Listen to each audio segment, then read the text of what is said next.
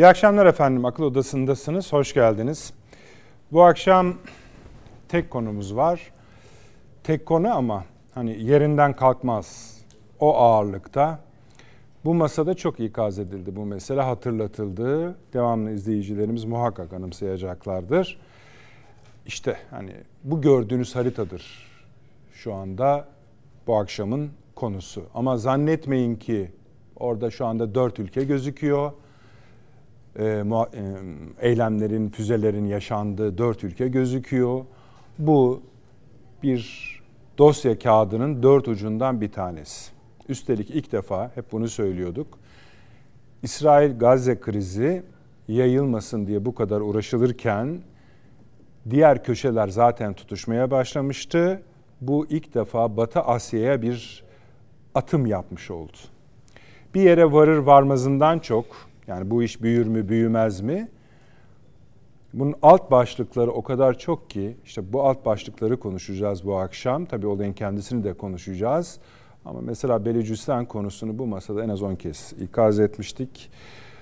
Bunun böyle bir yırtılma halinde bir anda da gerçekleşebileceğini, nükleer ülkeleri de sirayet edebileceğini, biz ne kadar büyük haritalar yaparsak yapalım, işte bir ucu bunun hızla Hindistan'a dayanır, Afganistan'a dayanır, Türkiye'ye zaten görüyorsunuz dayanmış durumda. Ama neyse bizim için çok önemli değil şu açıdan. Suriye, Irak'ta biz zaten savaş halindeyiz. İsrail, Filistin konusunda tarafız. Yemen, Kızıldeniz hep hep hep. Biraz bunları konuşacağız. Bu konuda bu yaşanan saldırıların zamanlaması ve arkasındaki nedenler konusunda yurt dışında inanılmaz fikirler ortaya atılıyor ciddi ciddi makalelerde. Bunu çok önemsiyor yurt dışındaki insanlar. Bütün yönlerde söylüyorum. Bugün Hindistan'da herhalde binlerce haber çıkmıştır bu konuda. Batı'da hakeza öyle bunu anlamaya çalışıyorlar. Ee, Türkiye bundan çok mutsuz olacağını söyledi, hissettirdi. Her iki ülkenin dışları bakanlarına böyle bir şeyin olmaması gerekiyor. Ee, onları tek tek belirteceğim zamanı yeri geldiğinde ama bu konuyla başlayacağız. Sevgili hocalarımıza, büyüklerimize önce bir hoş geldiniz diyelim. Avni Bey hoş geldiniz. Hoş Sayın bulduk. Özgürel, Profesör Doktor Süleyman Seyfi Önü Hocam şeref verdiniz, iyi geceler. Ve dahi Profesör Doktor Hasan Köni Hocam şeref verdiniz. Sağ olun, hoş bulduk. Bugün e, bir açığı da kapatıyorsunuz. Çağrı hocamız bu hafta kendi işleri nedeniyle, seyahatleri nedeniyle biraz yoğun. Sizden rica ettik. Teşekkür ederiz. Bizi kırmadınız. Ama Çağrı Hoca'ya ödetiriz. Hiç merak etmeyiniz. Evet Arne abi. Herhalde sen de ondan baş. Şimdi başka konularımız yok değil. Yani daha doğru. bayağı konularımız var. Ben ee, bir, bir tek eğer e, izin verirseniz ona girme girerken çünkü bu bütün bu konuların hepsini e, büyük müttefikle bağlantısını göz evet. ardı ederek düşünmek mümkün olmadığı için Çok Amerika diye başlamak lazım istiyorum.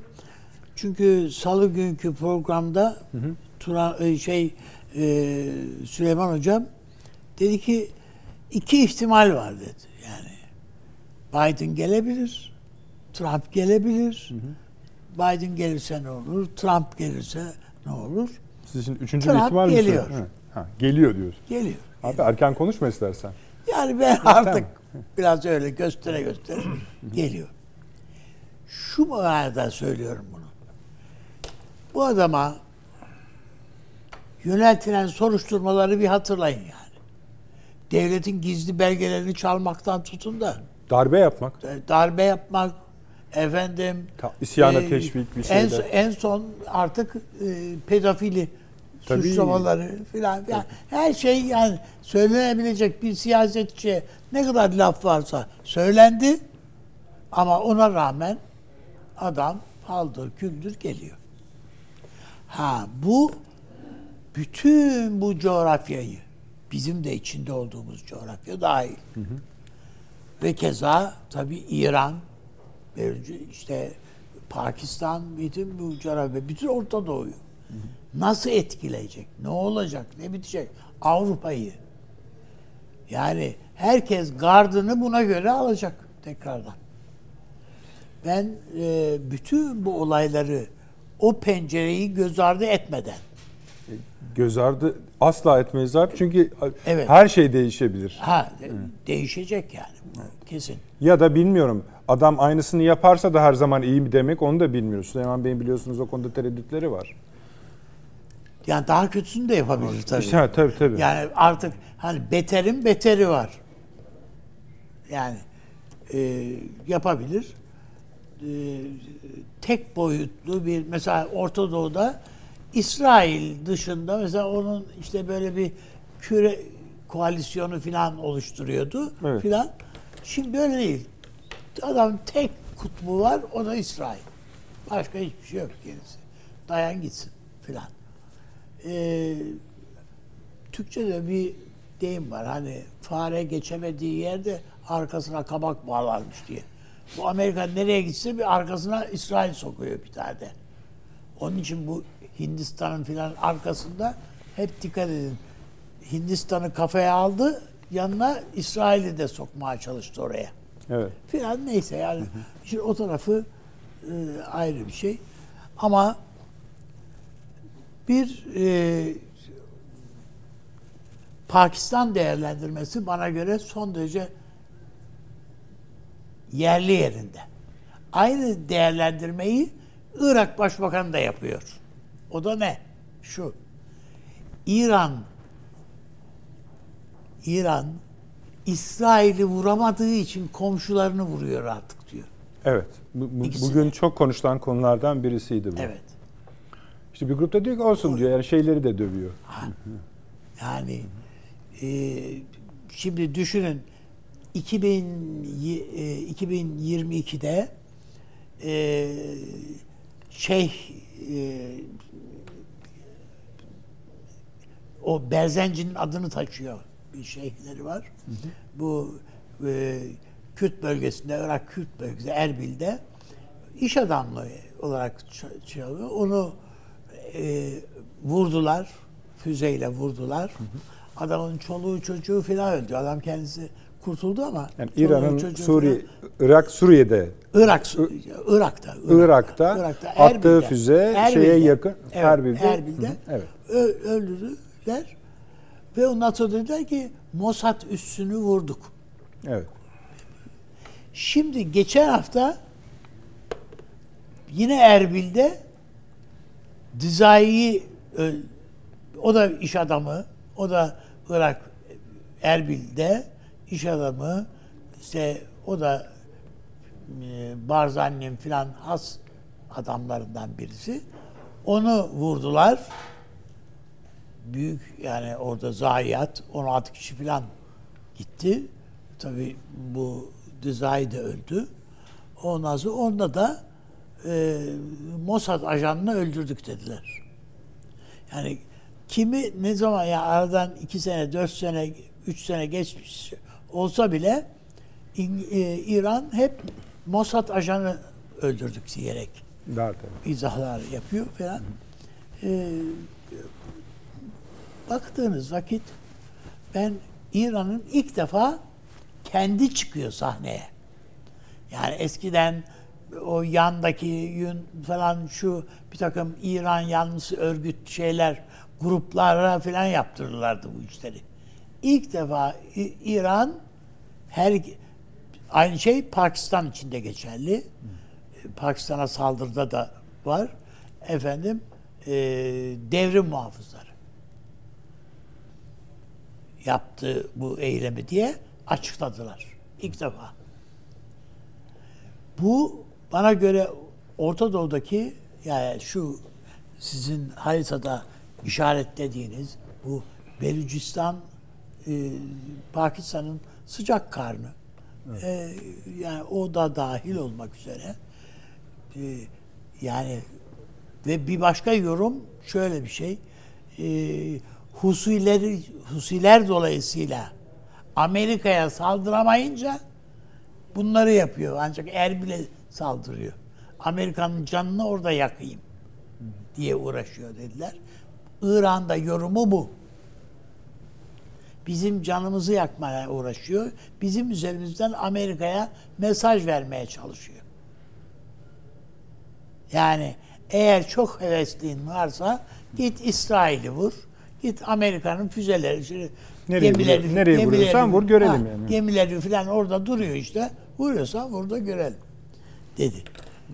O yüzden bu coğrafyada bu iki parametre yani bir Trump olayının gidişatına bakarak bizim bütün şeylerimizi ona göre ayarlamamız, değerlendirmelerimize ya bütün bizim dış politika enstitülerimiz veyahut da gruplarımız, e, akademik şeylerimiz falan dahil bunu göz önüne alarak tekrardan bir bakmamız lazım.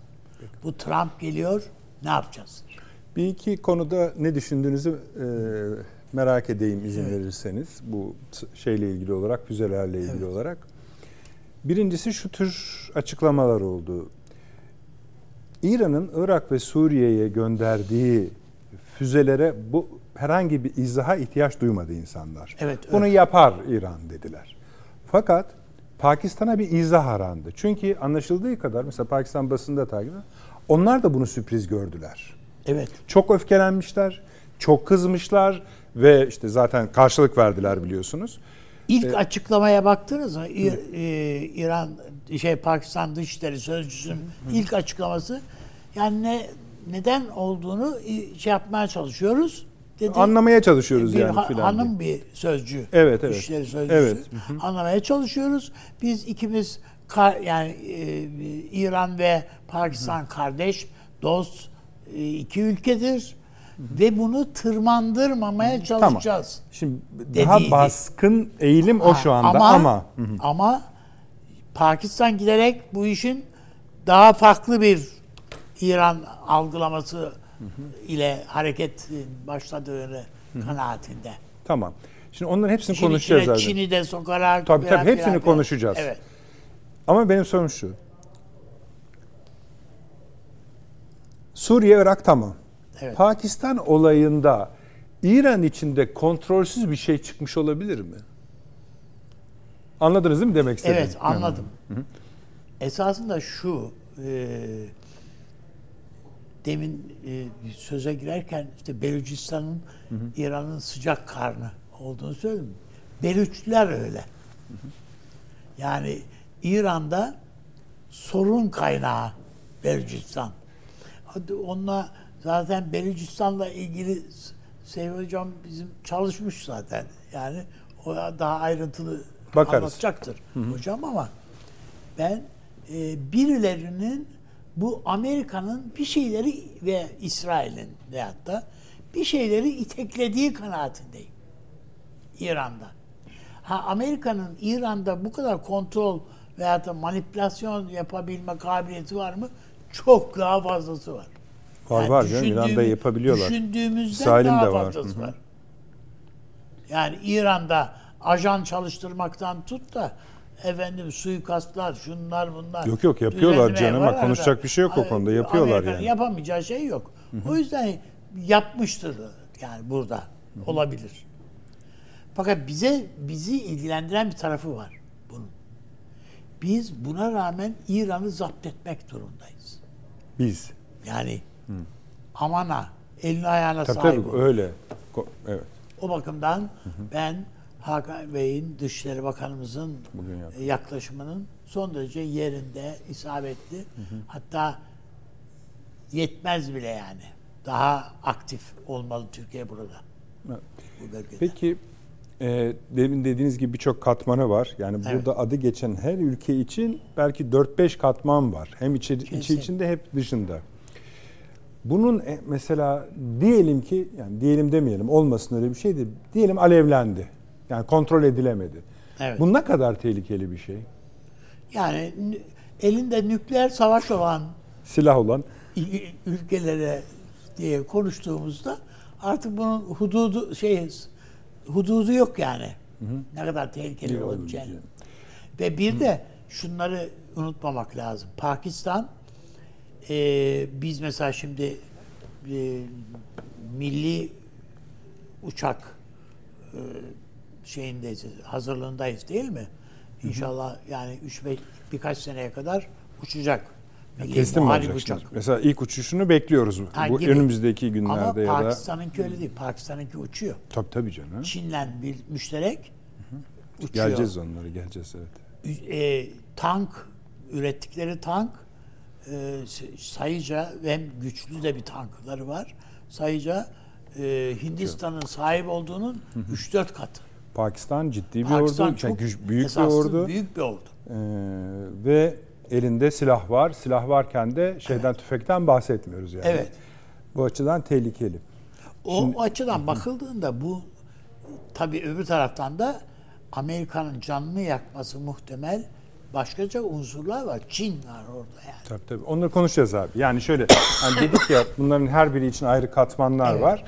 Yani sadece biz Pakistan desek Zaten Hindistan Çin, için de Çin için de evet. arabulucu olalım mı filan Tabii, diyerek hemen adam ikisine atladı de üstüne. yatırımlar yapmış. Milyarlarca, 10 milyarlarca dolar vermiş. Şimdi bir parmak bunların arasında savaş çıkarmaya çalışıyor. Çalışıyor. Bunu kabul eder mi?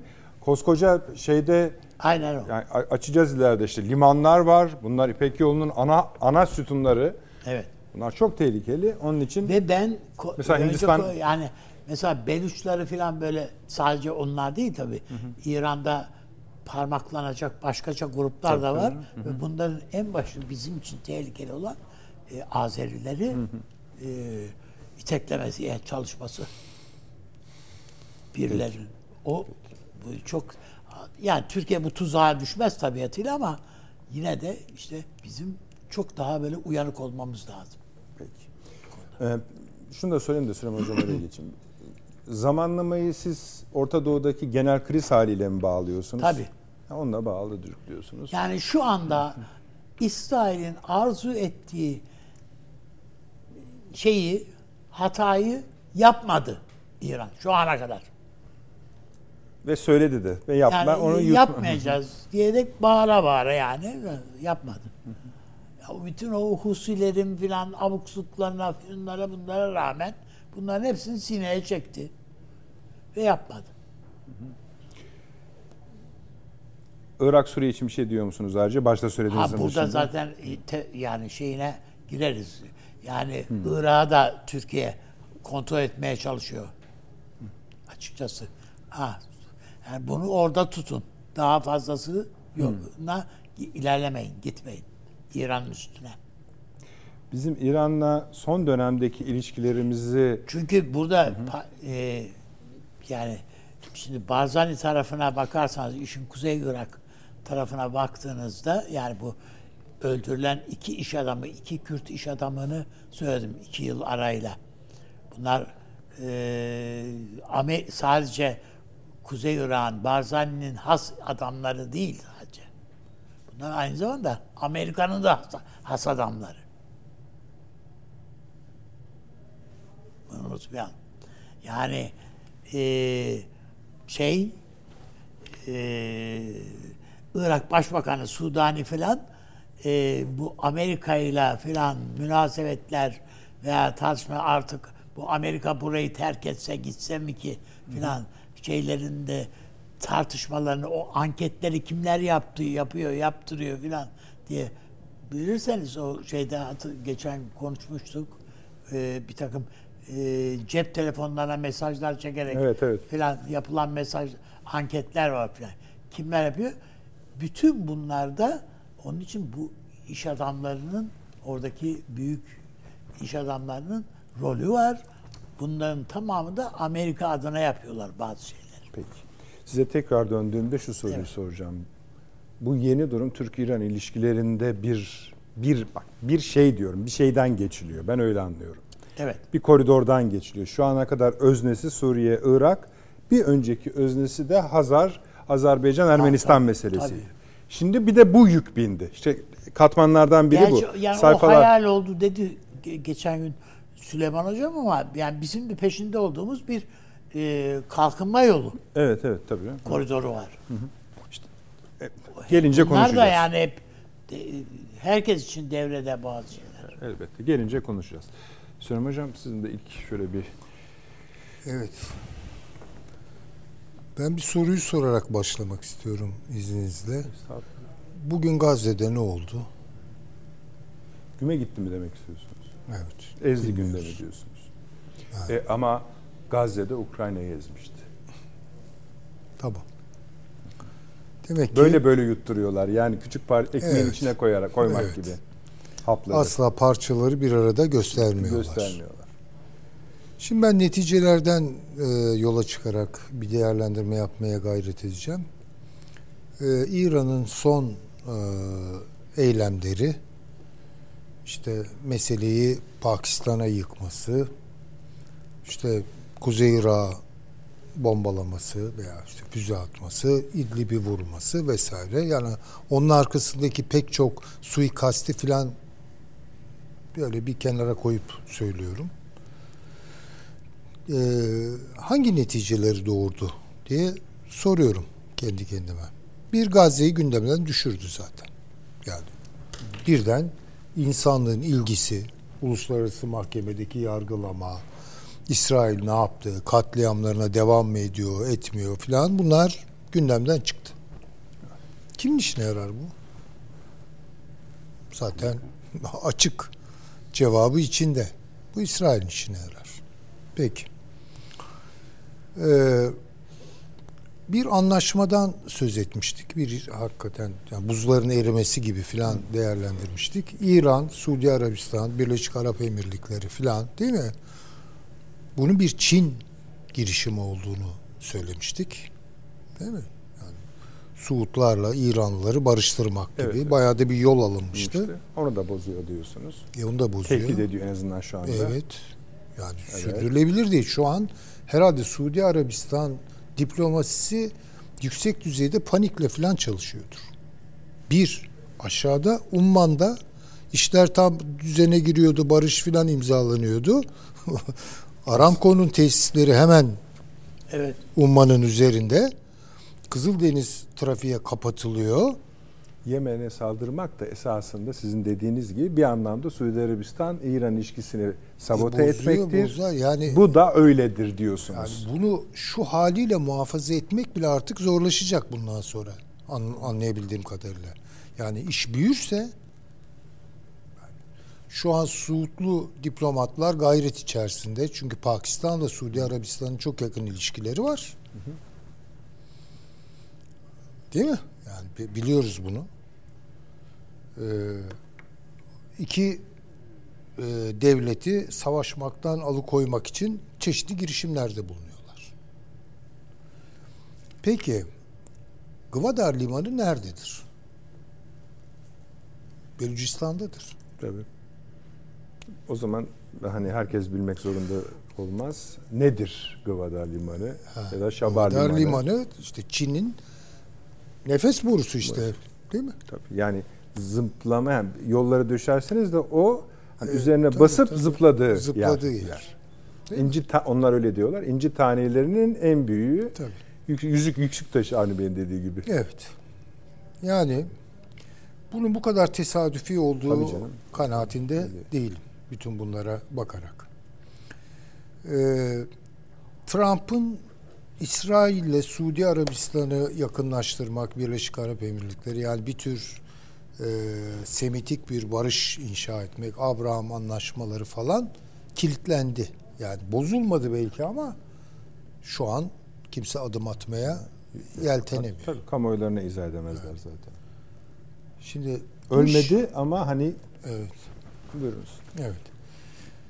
Ee, Irak'ta Amerika Birleşik Devletleri'nin burayı terk et kampanyasına maruz kaldığını filan konuşuyorduk. Değil mi yani artık? Tamam işte yani vazifeni gördün, ne yaptıysan yaptın git artık. Bundan sonra diyebilecek mi Irak bunu? Erbil vurulduktan sonra diyemeyecek. Yani Amerika kalacak.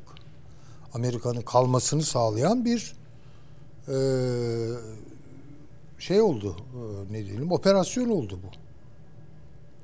Şimdi bu İran kim diye sordurtuyor bu kadar soru. Füzeyi atan kim diye mi yoksa İran kim diye? İran ne? İran ne? Bu İsrail-İran gerilimi ne menen bir gerilim. Eyvallah. Şimdi ben şunu düşünmeye başladım. Eskiden biraz daha düz okumalar yapıyordum. Fakat giderek Yok eskiden de düz- daima o kadar düz okuma yapmıyordunuz. E, yapmıyordum ama ya bu konuda hala işte İsrail şey İran'ın bir devlet geleneği var. İran'ın kendine özgü bir jeopolitiği var. İran'ın kendine özgü çıkarları var falan. Tamam da bunlar bu kadar İran'la kaim değil. Şimdi çok tarihe gitmek istemiyorum. Yani eğer gidersek e, Grek e, Pers savaşları, Roma Sasani savaşları, Osmanlı İran savaşları yani baya baya bir külliyat bizi orada bekliyor demektir. İran'ın çok tuhaf bir ilişkisi olduğunu düşünüyorum artık Batı'yla. Hı hı. Yani bu bu çok tartışılan bir konudur. Bu çok tartışılan bir konu ama orada söylenen şeylere biraz daha dikkat etmek lazım. Bazıları çok abartılı olabilir. E bir Watergate, şey affedersiniz İran Gate meselesi vardı hatırlayın yani. Evet. Bugün savaşan, savaş pozisyonda savaşan demeyeyim de dolaylı olarak savaştığını düşündüğümüz İran'la İsrail bayağı bir silah ticareti, trafiği işletiyorlarmış aralarında ve Amerika bu işin taşeronluğunu yapıyormuş yani. Siz rezaletin büyüklüğünü düşünebiliyor musunuz yani? Bu arızi bir olay mıdır acaba? Yoksa ilişkilerin yüzeye vuran bir ne diyelim kısmı mıdır? Daha derin ilişkiler mi vardır? E, sayısız belgesel var. Bu İran devrimi ne zaman yapıldı, nasıl yapıldı değil mi? Yani yani Paris'ten uçağa biniyor değil mi? Bir ayetullah iniyor falan. Tabii, yani, tabii. Değil mi? Böyle. Şimdi o da öyledir yani. Biraz bu Şiilik ideolojisini de tanımamakla ilgili bir şey galiba. İran'ın devlet olarak ideolojisi Şia'dır. Şia'ya göre biz Müslüman bile değiliz. Dolayısıyla adamın gözünde yani ya Türkler de işte nihayetinde Müslümandır. Pakistanlılar da nihayetinde Müslümanlar. Hayır. Onların inandığı bir tür, tek bir e, İslami anlayış var Şia. Bunun dışında kalan herkes onlar için kafirdir. Hani yani, tabii tabii öyle tabii. Ama bunu unutuyoruz. Yani çok defa ya işte iki komşu Müslüman ülke filan diye geçiştiriyoruz. Biz öyle bakmıyoruz ama onlar öyle bakıyor. Dolayısıyla İran'ın e, Batı ile ilişkileri biraz da teolojik yakınlıklara ve benzerliklere ilahiyatçılar vaziyet etsinler. Anlatsınlar bize yani böyle işte tuhaf tuhaf şeyler var. 12 imam var falan. Benzerlikler var. Katolik kilisesi ile İran arasında derin ilişkiler var. Tabii. Tarihin köklerine giden falan. Öbür tarafta yani, da velayet fakih. Şu an batıda İran e, algısı derin bir nefrete dayanmıyor. Sorun olarak görüyorlar İran'ı. Düşman olarak e, yer yer görüyorlar. Ama bunların arkasında bir kültürel e, arka plan yok. Tamamen stratejik ve politik olarak.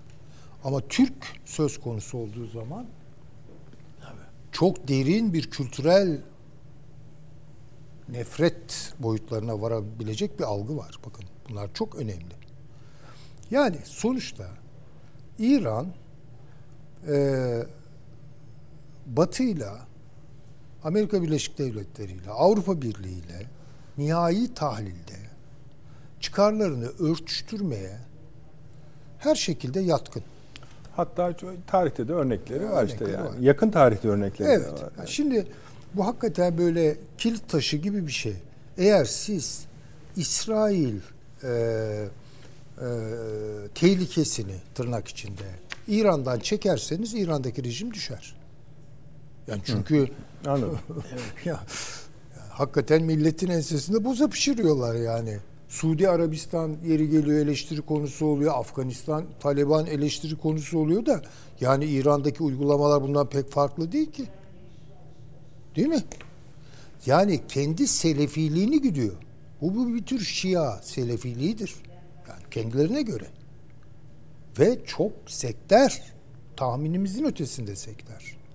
Hatta hatta yakın tehlike olarak gördüğü Sünni dünyayı kendilerince dize getirmek için pekala Batı'yla da anlaşabilecek kadar yani daha tehlikeli buluyorlar ve daha fazla düşmanlık güdüyorlar. Tabii ben bunu sokaktaki bütün İranlılara teşmil edemem yani işlerinde çok zarif, çok hoş insanlar var, medeni insanlar var onu bilmiyorum. Bir ideoloji ve o ideolojinin etrafında kümelenmiş kurumların, yapıların bakışı olarak söylüyorum tabii ki. Şimdi ben artık şuna biraz daha kaniyim ki e, bu İsrail için de geçerli. İran'ı çekerseniz İsrail'de darmadağın olur. İsrail'de de çünkü 50-50 oldular yani. Bugün İsrail ne bir arada tutuyor? Hatırlayalım ortalık yıkılıyordu değil mi İsrail'de? İran'da da yıkılıyordu bir aralar. Şimdi öyle bir şey yok ikisinde de. Çünkü ortak düşmanın adı kondu. Biz buna inanacak mıyız? Tabii ki inanmayacağız. Zihnimden geçen düşünce şu. Biz düşmanlıkları çok namuslu okuyoruz. Çok dürüst okuyoruz. A vardır, B'nin hasmıdır. Yani bu tamamen iki ara iki hasım arasında bir husumet vardır ve mutlaktır bu. Ve bu biri kazanıncaya kadar da devam eder. Hayır. Husumet dünyası, düşmanlık dünyası işbirliği alanları doğuruyor. Tuhaf bir şekilde. Yani çok bilinçli başlamasa bile bir yerden sonra iki tarafta bu fırsatları gayet iyi görüyor. Yani İran ne kadar İsrail'e muhtaç? İsrail ne kadar İran'a muhtaç? Şimdi tabii e, bu işbirliği alanları biraz halının altında yapıldığı için halının yüzüne vuran şeylere bakıyor. İşte o ona füze atıyor, o ona meydan okuyor, o onu kahrediyor, o onu mahvediyor falan filan. Ama gördüğümüz, olgusal olarak gördüğümüz şu. Amerika giriyor Orta Doğu'ya. Orada mevcut yapılar, işte bu bazı rejimleri olabilir, Saddam olabilir, bilmem Kaddafi olabilir, başkaları olabilir falan. Hepsini indiriyor. Ondan sonra ne bekliyorsunuz? İşte demokratikleşecekler, batılılaşacaklar değil mi? Dünya Hı. standartları falan. Aa, bir bakıyorsunuz Şia dolduruyor orayı. İran dolduruyor orayı. Yani Irak'taki Amerikan müdahalesinin kesin sonucu İran'ın Irak'a el koymasıdır. E, Suriye'ye bakıyorsunuz. Evet. Aynı şekilde hı hı. İran oraya giriyor. Ha, demek ki yani Ayşe Lübnan için de geçerli. Girdiler Amerikalılar, çıktılar arkasından Hizbullah, Mizbullah başladı. Yani bunlar sonuçta kesin bizim anladığımız anlamda merde merdane bir hesaplaşmanın dışında o e, halının altındaki işbirliği alanları üzerinden çeşitli e, nasıl söyleyelim kendileri için avantajlı pozisyonlar elde etmeye dayalı bir rejim kuruyorlar anlaşıldığı kadarıyla. Şimdi ama bazen halı halı kusar bazı şeyleri halının üstüne atar. Biraz bu oldu bu Gazze üzerinden. Şimdi bunun görülmesini istemiyorlar. Bence bu işi bence Amerika Birleşik Devletleri'nin de aslında bir deşifre işlevi gördü. Gördü. Yani e, hadi dediler madem öyle işte bak orada katlayan başladı. Buyur Hizbullah tıs yok. Hadi İran yok. Evet. Tahrik de ettiler. Topu taca attı. Tabii o taç alanı da Pakistan oldu. Şimdi bu bence Amerika Birleşik Devletleri'nin, İsrail'in fevkalade işine gelecek olan bir Gayet şey. Tabii. tabii ki. Ve yeni bir saha belirlediler. Bu kez uzakta karşılamıyorlar. Bu kez biraz kendi gövdelerini göstererek yapıyorlar. İşin içine Pakistan'a ya iki gün evvel bunlar ortak tatbikat yapıyorlardı donanmaları. Tabii, tabii, tabii. Düşünebiliyor musunuz? Yani Pakistan niye uğradığını şaşırdı. Ya, akıl fikir alacak şey değil. Seçilen yer Belucistan. Oh çok güzel. Gwadar Limanı'nda orada. Tabii Çin'e yani. de vurmuş oluyorsunuz. Yani kadayıflar, kaymak ha, hepsi üst üste yani. Peki bütün bu söylediklerimi sağlamasını Hindistan üzerinden yapıvereyim. Evet. Gazze Savaşı başladı. Hindistan hemen dedi ki biz İsrail'in yanındayız. Öyle evet. mi? Pakistan'da İran bu gerilimi yaşamaya başladılar. İkinci gün Hindistan dedi ki İran'ın yanındayız. Buyurun. Yani bunun matematiğini anlamak inanılmaz. İşte ben yok çünkü bir matematiği yani. Şimdi Hı-hı. dolayısıyla Bu işi bence yırtığı başka türlü büyütüyorlar şimdi. Bakınız e, Kızıldeniz'in e, girişini kapattılar. Orada sonu gelmeyecek bir gerilim alanı doğdu. E, Aramco tehlike altında. Bakın bütün bunlar Suudi Arabistan'ın kafasına patlıyor, başına patlıyor yani. Bunları da görelim. Yarın Hürmüz Boğazı kazan, kapanabilir. Çünkü çok e, haritadan da gayet güzel anlaşılıyor. İşte o Basra Körfezi, efendime söyleyeyim, e, Umman Denizi affedersiniz. Basra Körfezi, İran Denizi neyse Fars Denizi kendilerine göre. Yani Kızıl Deniz'in paralelindeki o da çok önemli bir sevkiyat e, alanı biliyorsunuz yani. Orası da kapanır. E şimdi korkunç bir tablo bu. Yani dünya alt üst oluyor demektir. İran şu an başka bir faza geçti. Ciddi manada bir Sünni-Şii savaşını başlattı. Bu net. Bu net. Yani çünkü bu işin içine Afganistan da dahil olacak. Bu işin içerisine eğer büyürse tabii bu olaylar önü alınamazsa Pakistan da dahil olacak. Beklemeliyiz. Hiç temenni etmem tabii ama Azerbaycan da dahil olabilir. Evet, Çünkü denklemin şeylerine bakalım yani uçlarına bakalım. Hindistan, İran. BRICS'in ne kadar aslında siyaseten zayıf olduğu buradan anlaşılıyor. Hı. Hep bunu söylüyordum ben yani. Geçen hafta siz bir örnek verdiniz hocam. Irak'ta Şiiler arasında e, İran liderlerinin, ayetullahlarının tabloları, şeyleri, e, posterleri falan geziyor. Ama İran'da yani Sistani de yani Irak Şiasının lideri Sistani de önemli bir dini lider. Onun İran'da bir tek resmini bile bulamazsın Bulamazsınız dediniz. ki Sistan yani o coğrafyadan gelmiştir. Yani Şia ise o. Şimdi enteresan olan şey biraz da tabii yani bugün bilmediğim bir takım alt tarihlere bakmak zorundaydım. Yani bu Beluçlar kim? Beluciler veya işte Belucistan neresi, nedir arka planı? O kadar imkan sunuyor ki istikrarsızlık doğurmaya. Şimdi insanlar şunu sormuşlardır herhalde benim gibi. Tamam İran gitti e, Sünni e, ve radikal bir hareket e, olarak gördüğü ve İran'a düşmanlık yapan işte geri gelip karakollarını basan falan e, bir şeyi Sünni bir kendine göre terör örgütünü bombaladı. Değil mi? Nerede yaptı bunu? Pakistan'daki Belucistan'da yaptı. Peki buna mukabil Pakistan ne yaptı? O da aynı şeyi söyledi. Bir takım terör örgütlerini vurdu. O, o ne biliyor musunuz? Pakistan Kurtuluş Ordusu diye bir şey. Ve bu da İran tarafından güdümlenen bir hareket. Yani evet, iki tarafta Beluçlardan oluşan biri İran'a karşı, biri Pakistan'a karşı terör üretmeye amade örgütler var.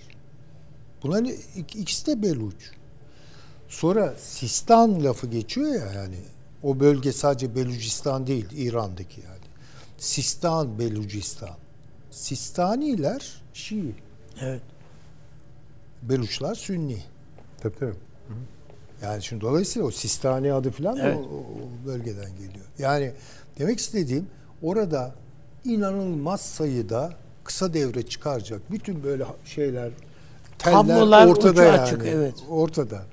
Ee, dolayısıyla tehlikeli görüyorum. Yani inşallah Türkiye ağırlığını koyar? Ee, lafını dinletebilir mi? Çünkü Çin girdi devreye. Çin dinlemedi Pakistan. Yok, tabii tabii. Biz bu cevap da, vereceğiz. Süleyman Hocam, kriz ilk patladığında Davos'ta İran'ın yetkilisi de vardı. Hatta yanlış hatırlamıyorsam Dışişleri Bakanı da olabilir bilmiyorum.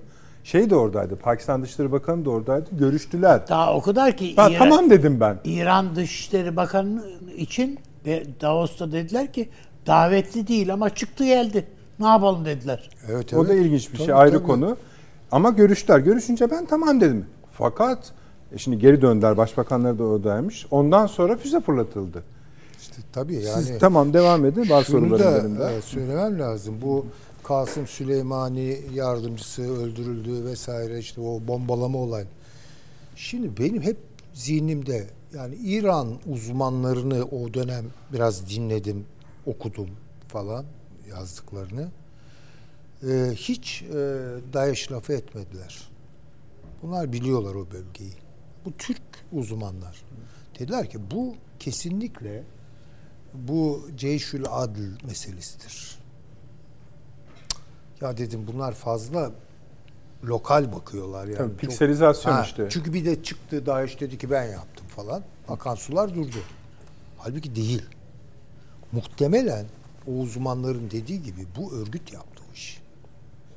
Ya bu hazırlandı yani. Hazırlandı. Ama dersiniz dünya görüşü olarak işte El-Kaide'den kopmaymış da bilmem DAEŞ'ten ayrılma militanları varmış da İşte o da bizi yanlış. Yani şimdi bunun uzun uzun incelenmesi de bize yan. Yani bu örgüt nedir? 5 saat konuşulmaz bu. Çünkü hiç neredeyse fonksiyon hiçbir önemi yok artık. Yok ama Ya bütün şöyle dünyayı- e, yani DAEŞ üstlenince ya bu ihtimal dedim ya tamam bak değilmiş. Halbuki şimdi ö, ö, da- tahminim tamamen değişik. Boşuna orayı vurmadı tabii ki.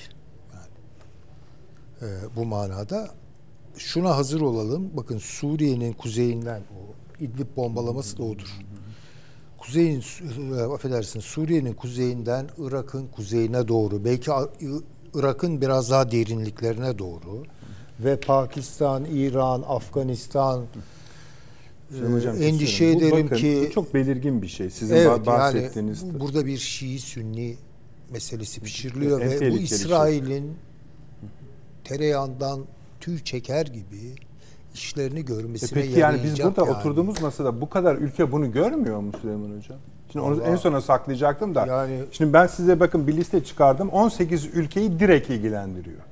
Direkt. ilgilendiriyor. 18 ülkeyi direkt yani taraf olarak ilgilendiriyor. Önce şu izleyicilerim sadece şuna baksalar kafidir başlıktan. Orada yayınlanma tarihi var bakın Mer Ajansı'nındır bu İran merkezli. 17 Ocak 2024 tarihli haber. Buyurun. Demek ki acem oyunu böyle bir şeymiş. Bayağı. yani. Aynı anda tatbikat yap. Sonra git o tatbikatta kullandığın füzeyle Evet. Pakistan'ı vur ya da Pakistan'da onu vursun. O da bu ateş şey yaptı karşılık Evet evet yani Buyurun. e, tamam arkadaşlar. İran algımızı biraz gözden geçirelim bence. Yani çünkü bizim bir yumuşak yufka tarafımız var. Biz sen ya Müslüman falan. Hayır hayır öyle bakmıyorlar. Çok sekter bakıyorlar. Yani sünni tezler üzerinden e, türeyen IŞİD gibi neyse işte DAEŞ gibi El-Kaide gibi ne kadar sekter kendi dışındaki herkes kafir değil mi? Tekfir etme gibi bir şeyleri var. Bu Şia da by definition öyle. Tarif gereği öyle. Hepsini yani hiç düşünmez bile.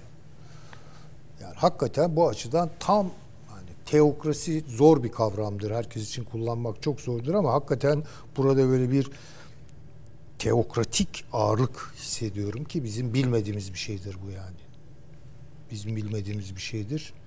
Ee, onun için endişe ediyorum.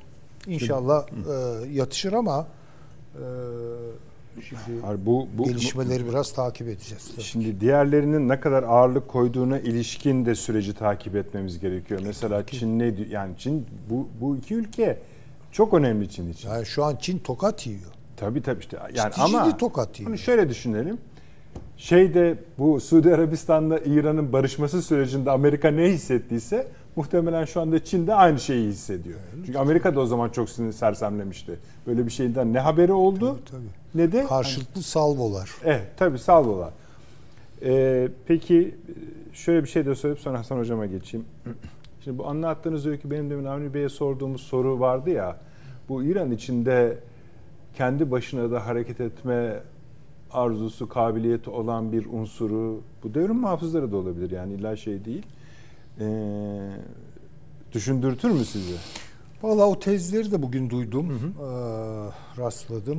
Eee, yani devrim muhafızları ve onun arkasındaki bir takım böyle eee, milis eee, güçlerinin falan kendi başlarına. Ay, ayetullahlar arasında bir takım çekişmeler de var hocam. olabilir. İran'da. Olabilir. Yani, Yani inşallah çok- öyledir. orada- Yani. Burada çok yani bu sayısız kuşlu bir taş atışı. Tabii ki ama yani tabii şimdi bunun e, biraz ispatını, Tabii, delilini bulmak lazım. Hocam şöyle de yani hani bu, bu soruyu soralım şu açıdan soralım. Şimdi mesela siz çok güzel bir, yani bir liste döktünüz. Hani analize de gerek yok esasında. Bir liste döktünüz. Eyvallah. Ee, bunların hepsi muhakeme. Efendim? Bunların hepsi de analiz muhakeme. Yani çıktılara dayanan, okumalara dayanan tabii ki verilendirilmiş. Yani en sonunda işte bu tatbikatın fotoğrafını gösteririz, tarihini gösteririz. Allah Allah burada bir gariplik var der herkes. Peki var mı? Tabii ki işte onu söylüyoruz. Ama hani orada da bir şüpheli bir durum var.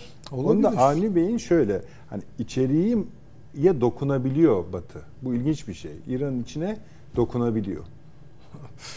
Yani evet. Demiş sizin tezinize zıt bir şey değil o. Ha şöyle yani ben e, Batı'nın zaten İran'ın içinde olduğuna E, tamam. e, kanaat getiriyorum. E, tamam yani. mesele yok o zaman. O kültürel yakınlık dediğiniz şey çok anlamlı hocam. E, çok özür dilerim. Çok küçük bir şey söyleyeceğim. Var zaman. Ee, hep işte konuşuyoruz. Üstad da sık sık bunu dile getiriyor. Tarih şuurumuz çok zayıf. Yani İran'ı falan tanımıyoruz, bilmiyoruz. Evet. Çok mukayeseli çalışmalar yapmak lazım ve çok boyutlu çalışmalar. Yani teologlar, din tarihçileri, siyasi tarihçiler vesaire hep böyle Edebiyatçılar hatta Ha, hocam. edebiyatçılar yani bu İran'ı biz anlamıyoruz. El yordamı gidiyoruz oralarda. İşte o nasıl oluyor? Onu O da zaman ben, bunları işte söylüyorsunuz. Yok, bu da Avni Bey de bu da NATO'nun tembelliği. Yani NATO unutturdu bize bütün bunları yani bu bağları vesaire. Yani Ya bu Amerika aptallaştırıyor ya. evet yani Tek- sonuçta biz bu. tanımıyoruz. Rusları ancak Öyle. turistlerden tanıyoruz falan yani. O kadar. Amerika'dan cep telefonu gibi bahsediyorsunuz. Ama Zaten. öyle yani Osmanlı öyle değildi. Yani Osmanlı yani kanuniye soruyorlar, şey getiriyorlar rapor diye şeyi bu Luther'le ilgili bir bilgi notu bu Türk düşmanıdır, şudur budur. Kanuni diyor ki bırakın. Hristiyanlığı bölüyor mu bu? Bölüyor. Bitti diyor ya. Bu iş başka türlü bir iş. Yani o Osmanlı'nın kafası başka türlü çalışıyordu. Abdülhamid'in kafası başka türlü çalışıyordu. Ya ben şimdi bizim şeyine kadrolarımızı küçümsemek için söylemiyorum. Biz başka bir sürecin içine girdik bu NATO'ya girdikten sonra. Bize klişe olarak ne düşünmemiz gerektiği söyleniyor. Ona göre bizim talimnameler bile tercüme öyle değil mi hocam? Siz daha iyi biliyorsunuz yani. Top tercümeleri. E peki şey nasıl? Askeriyenin talimnameleri Yani bu şöyle mi oluyordu? İngilizce Hani yani. şöyle anlatılıyor ya. Ya ne uçak yapacaksınız biz size veriyoruz zaten. Ne yoracaksın? Yani İran'dan niye ilgileniyor? İlgilen. Ya biz de nöbet- anlatıyoruz yani İran'ı size. Nöbet nasıl tutulurun talimnamesi Peki, mi tamam olur? abi sinirlenme. Adam Tamam. İngilizcesini yapmış göndermiş işte. Peki. Sen de onu Vallahi- okuyorsun ve İngiliz, arada İngilizceyi kaçırıyorsun tabii arada. Yüz, yüz tanrılı Hindistan'la 40 takla atmayı çok iyi bilen Acem anlaştıysa ben korkarım bakın. Bunu söylüyorsunuz yani. Ha, ben korkarım oradan yani. Burada başka bir şey oluyor. Daha dün e, bu Blinken'ın Davos'taki konuşmasında Hindistan'da biz yeni bir ilişki aşamasındayız dedi. Pozitif yüklüydü. İşte bakın hatlar nasıl kuruluyor. Bence bu akşam bunun şeylerini bile bitiremeyiz. Mesela desem ki işte bu olayın e, şeyle etkisi ne kadardır? Çin'le desem sadece o boyutu bile bu programı süresini doldurabilir. Yani teknik boyutu işte hani şu kadar para verdiğin neyse. Ee, sevgili kıymetli hocam buyurunuz biz de sizden listeyi biraz daha analiz etmenizi rica edeceğiz. Hocam şimdi benim analizim de arkadaşlara yakın olacak. Ama daha evvelinden mesela İran Amerika'ya çok bağlı olan Şah'ın etkisini kendi kamuoyunda işte Hümeyni Fransa'dan geldi falan değiştirmek için bir hata yaptı. Tuttular Amerikan elçiliğini bastılar. Onları şey tuttular, rep, rehin tuttular. birdenbire Irak-İran savaşı ortaya çıktı. O Hristiyan bölgesinin altında Kuzistan, Arapların bulunduğu bir bölge var. Belucistan'a da yakın. O bölge Arap bölgesi. İşte orayı için bir girişimler oldu. Amerika bu sırada Rusya'da dahil Irak'a füzeler verdi. O 1200 1300 800 kilometrelik füzeler Irak'taki. Irak daha o zaman toplu iğne yapamıyordu. Şeyi filan burada Tahran'ı İran ateşkes istedi. Anlaşma oldu. Bir milyon bilmem kaç bin kişi kaybettiler. Sonra Irak o beslenmeden coşarak İran'ın yerine Orta Doğu'da ben başat rol oynayayım diye. Orta Doğu'da başat rol oynamak için iki rol var. Biri baraj yapıp su bulacaksınız. İkincisi İsrail'e çatacaksınız. Yani İsrail'e çatan en erkek boyutunda. Tabii, tabii. Bunun üzerine birdenbire Küveyt savaş sırasında ben sana para verdim. O parayı geri ver. Irak'ta diyor ki ya ben sünnilik için savaştım İran'la. Bu Hümeyni yayılıyordu. Parayı da orada kullandım. Petrol fiyatlarını arttıralım. Ona göre oradan al paranı. Hayır diyor. Direkt olarak para vereceksin. Ve Nasip bir tane tanınmış bayan var. Onunla bir görüşmeleri var. Telefonla konuşuyorlar. Diyor ki e, İsrail'e karşı bir takım hareketleriniz var. Çok sert konuşmalar oluyor. Fakat diyor biz iki Arap ülkesi arasındaki bir olaya karışamayız. Biz de diyor bir zamanlar İngiltere bizim vilayetlerimizi işgal etmişti. İngiltere ile onun için savaştık. Siz de diyor küvette aranızdaki konularda Amerika'nın hiçbir dahili olamaz. O da diyor ki mesajı aldım. Ertesi gün Langırt şeye giriyor, küvete giriyor. Amerikan gazetelerinde manşet Irak küvete saldırdı. Birleşmiş Milletler toplansın, Güvenlik Konseyi karar alsın. Bu kadar Tonga'ya düşen üçlü beşli oyunlar. Bu sefer Albay Nord olayı patlıyor. Albay Nord olayı da İran'daki nehireler için İran'a silah satıyor. Yani şeyden gelen evet. esrar paralarını alıyor, esrar paralarıyla silah alıyor, o silahları İran'a satıyor. Bu 1980-90'lar arasındaki e, Amerika'nın oyunlarından biri.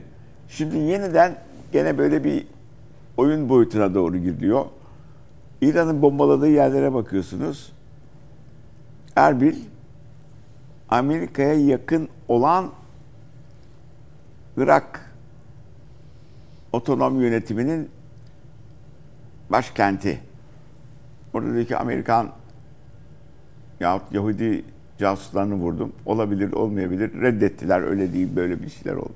İdlib Sünnilerin bulunduğu yani DAEŞ'in bulunduğu kesim. Ama ona göre Amerika da şeye karşı İdlib'e karşı yanında Kürt topluluklarını tutuyor. Yani PYD, PKK'yı tutuyor. Ve İdlib'de savaşıyor gözüküyor. Şimdi İran biliyor ki İdlib aslında Amerika'nın adamı. Yani Müslüman kardeşlerin kullanıldığı bir boyut. Yani üçlü dörtlü boyutlar içinde. Ona vuruyor. Sonra dönüyor Pakistan'a Belucistan bölgesini vuruyor. O da Sünnilerin bulunduğu ve çok rahatsız olduğu bir bölge. Pakistan da gelen Afganlardan rahatsız oluyor. 1 milyon 700 bin Afgan'ı geri gönderiyor. Amerikan'a yakın diye. Şimdi bu bölgeyi birbirine sokmak çok kolay. Birdenbire Süleyman Hoca da söyledi. Gazze olayı unutuldu. Şeyi zaten unutmuştuk. Rusya ile Ukrayna. Savaşı. İşte NATO Genelkurmay Başkanları toplantısı vardı. Yani ve bu konuşuluyor. Tabii bu Abi, konuşuluyor. Çok büyük bir boyutta olayları getiriyorlar. Türkiye şimdi bu arasında denge kurmaya çalışıyor ama Türkiye'nin olayları çözmesi için işte bir sürü şeyler öneriliyorlardı. Suriye'yle görüşülsün. Türkiye İdlib'i terk edebilir mi? ÖSO'yu ortadan kaldırabilir mi? Yani İran'la anlaşabilmesi için. büyük bir politika değişikliği yapması gerekiyor. Irak'la anlaşabilir. Irak'la anlaşabilir. Ama Erbil'in nasıl oynadığını bilmiyoruz. Bir de orada önemli Haçlı Şabiler bilmem ne güçleri var. Şimdiye kadar proxy'leri kullanırken o bombalama karşısında kendi kullandığı vekalet güçlerine karşı da bir jest yapması lazım İran'ın. Ama jesti Sünnileri bombalayarak yapıyor. Yani Sünni grupları bombalayarak yapıyor. Çünkü Erbil de Sünni, İdlib de Sünni, Belucistan'da Sünni. Böylece bir cevap vermiş. Kendi kamuoyuna diyor ki bombaladılar ama işte biz de diyor cevabını verdik. Ha şimdi bundan sonra olay nereye kadar gidebilir? Bu sırada Avrupa'da Kızıldeniz'e gemi göndermeye e, karar veriyor. Mısır'ın durumu çok kötü. Çünkü milyarlarca dolar kazanıyordu Süveyş geçişlerinden. Günlük gün yani yıllık 750 milyon dolar kaybettiği söyle kaybedeceği söyleniyor. Ha, Kızıldeniz Se- kapanınca Çin de Evet. öyle, Çin de kaybediyor. 8 milyar dolar. Milyar, Yıllık kaybı. mı? Ha, yıllık. Ha ben yanlış şey değil mi? Ha, o- 700 bin dolar Varsa para değil yani orada. tabii yani Benim hani 15-20 milyon dolar Ha, yok. günlük diye şey Yok o 15 bile etmiyor. milyon Yanlış para 7,5 verdi milyar dolar demek ki. Yani bu büyük kayıplar boyutu içinde. Şimdi orada bir Katar var. Katar niye İran'la yakın ilişkiler kuruyor? Onda bir Katarlı söyledi dedi ki biz yakın ilişkiler kurmasaydık dedi. Bizi dedi İran hemen karşıdan işgal edebilirdi dedi. Mecburen dedi biz İran'la yakın ilişkiler koyup bir takım bilgileri aktarmak zorunda kaldık dedi. Hemen o körfezin ağzında İran gayet güçlü bir şekilde Basra Körfezi'ni de kapatabilir. İşte oradaki zorlamalar Kızıldeniz'den sonra orası da kapanırsa petrol deniz yolları kapanmış oluyor. Çin'in kuşak projesi ki denizden giden orası kapanmış oluyor. O yüzden Katar devamlı ara bulucu rolünde aynı zamanda Hamas'ın çeşitli gruplarında kendi içinde barındırarak bir dengeyi de Amerika adına öyle sağlıyor. Öyle görüşmeler. Şimdi ilaç milaç verilecekmiş. Görüşmüşler, anlaşmışlar. O tarzda gidiyor. Şimdi istese eğer İsrail'i bölgeden çıkartın burada yapılacak şey Sünni-Şii savaşını çıkarmak. Otomatikman çıkar. E, Türkiye nerede duracak? O tekrar Sünnilerin liderliği rolü mü olacak? Mısır o rolü istiyor, Suudi Arabistan o rolü istiyor. Böyle bir benme boyutları var. İşte Şiiler Afrika'dan destek alacağız. Afrika'daki Boko Haram'dan şuradan buradan Amerika'yı sıkışacağız gibi bir takım laflar Yani söylüyorlar. şimdi şöyle mi oldu iş yine? Yani bu kadar acı, kan, gözyaşı, para kaybından sonra Rusya'yı attık bölgeden, Amerika'yı attık bölgeden, Çin'i attık bölgeden. Sonra şimdi biz kendi biz kendi şeyimizi nasıl halledeceğiz diye aramızda mı savaşacağız şimdi? E, çok basit çıkartabiliyor onu. İsrail'i hallettik. E, Biz mesela İran Irak Savaşı'nda iki tarafa da silah satıyorduk. Yani bir bolluk içinde bol bol silah sattık. O geldi bu gitti bilmem ne olsun falan diye.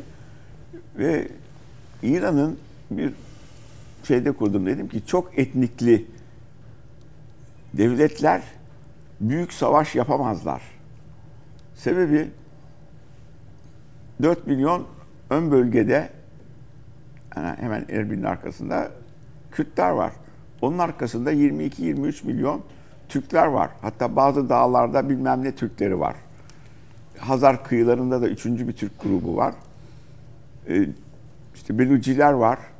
Ön tarafta Kuzistan'da Araplar var. Ortada da Persler var. Şimdi böyle bir yapı savaşa girdiğinde şeyi hatırlayalım Osmanlı'yı. Osmanlı İngiltere Fransa'dan çok hadi Balkanlarda falan da savaştı ama içerideki Kürt ayaklanması, Arap ayaklanması, Ermeni ayaklanması, Rum ayaklanmasıyla savaştı. Oralara topraklar kaybetti. Oralara bilmem ne. Yani içinde çok yapılı, çok etnikli bir yapının böyle büyük savaşlara girmesi, kendi topraklarına o savaşı çekmesi, kimin ne tarafa yöneleceği belli değil. Şeyde bile, savaşta bile yön değiştirenler oluyordu. Bir bakıyorsunuz öbür tarafa geçiyorlar. Yanınıza aldığınız askerler bilmem neler eski zamanlarda. Şimdi böyle de bir yapısı var İran'ın. O yüzden füze sistemini vurdular. İşte 1250 kilometreye atıyor. Oradan İdlib'i vuruyor. Tam hedefini vurdu belli değil. Erbil yakın. Onu vuruyor. Peşinden Belucistan'ı vuruyor. Pakistan istihbaratının çünkü eski gücünü biliyor.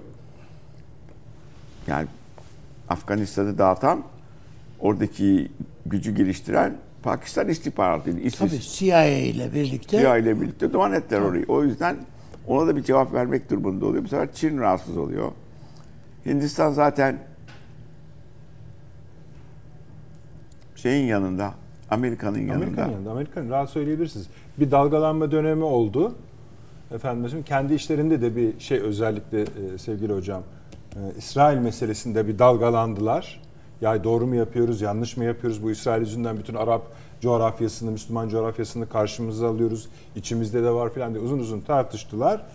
Bir tek şu anda yani yanaşmadıkları şey Kızıldeniz'deki koalisyon gibi gözüküyor. O da artık hani çok böyle stratejik değeri olan bir şey de Zaten- değildir ayrı konu yani. Doğru. Zaten adam da şey dedi yani Sihlerin nüfusu artarsa dedi 100 milyon bir Sih var şeyin içinde. Evet. Hindistan içinde bizim için dedi bir tehdittir. Yani Sünni Müslümanlar bizim için bir tehdittir dedi. Öbür tarafında da Bangladeş var ki Pakistan'a karşı onlara destek verdi. Bağımsız kalsınlar. Pakistan bölünsün gibilerden. Şimdi bu ortamda olan zavallı gazellere oldu.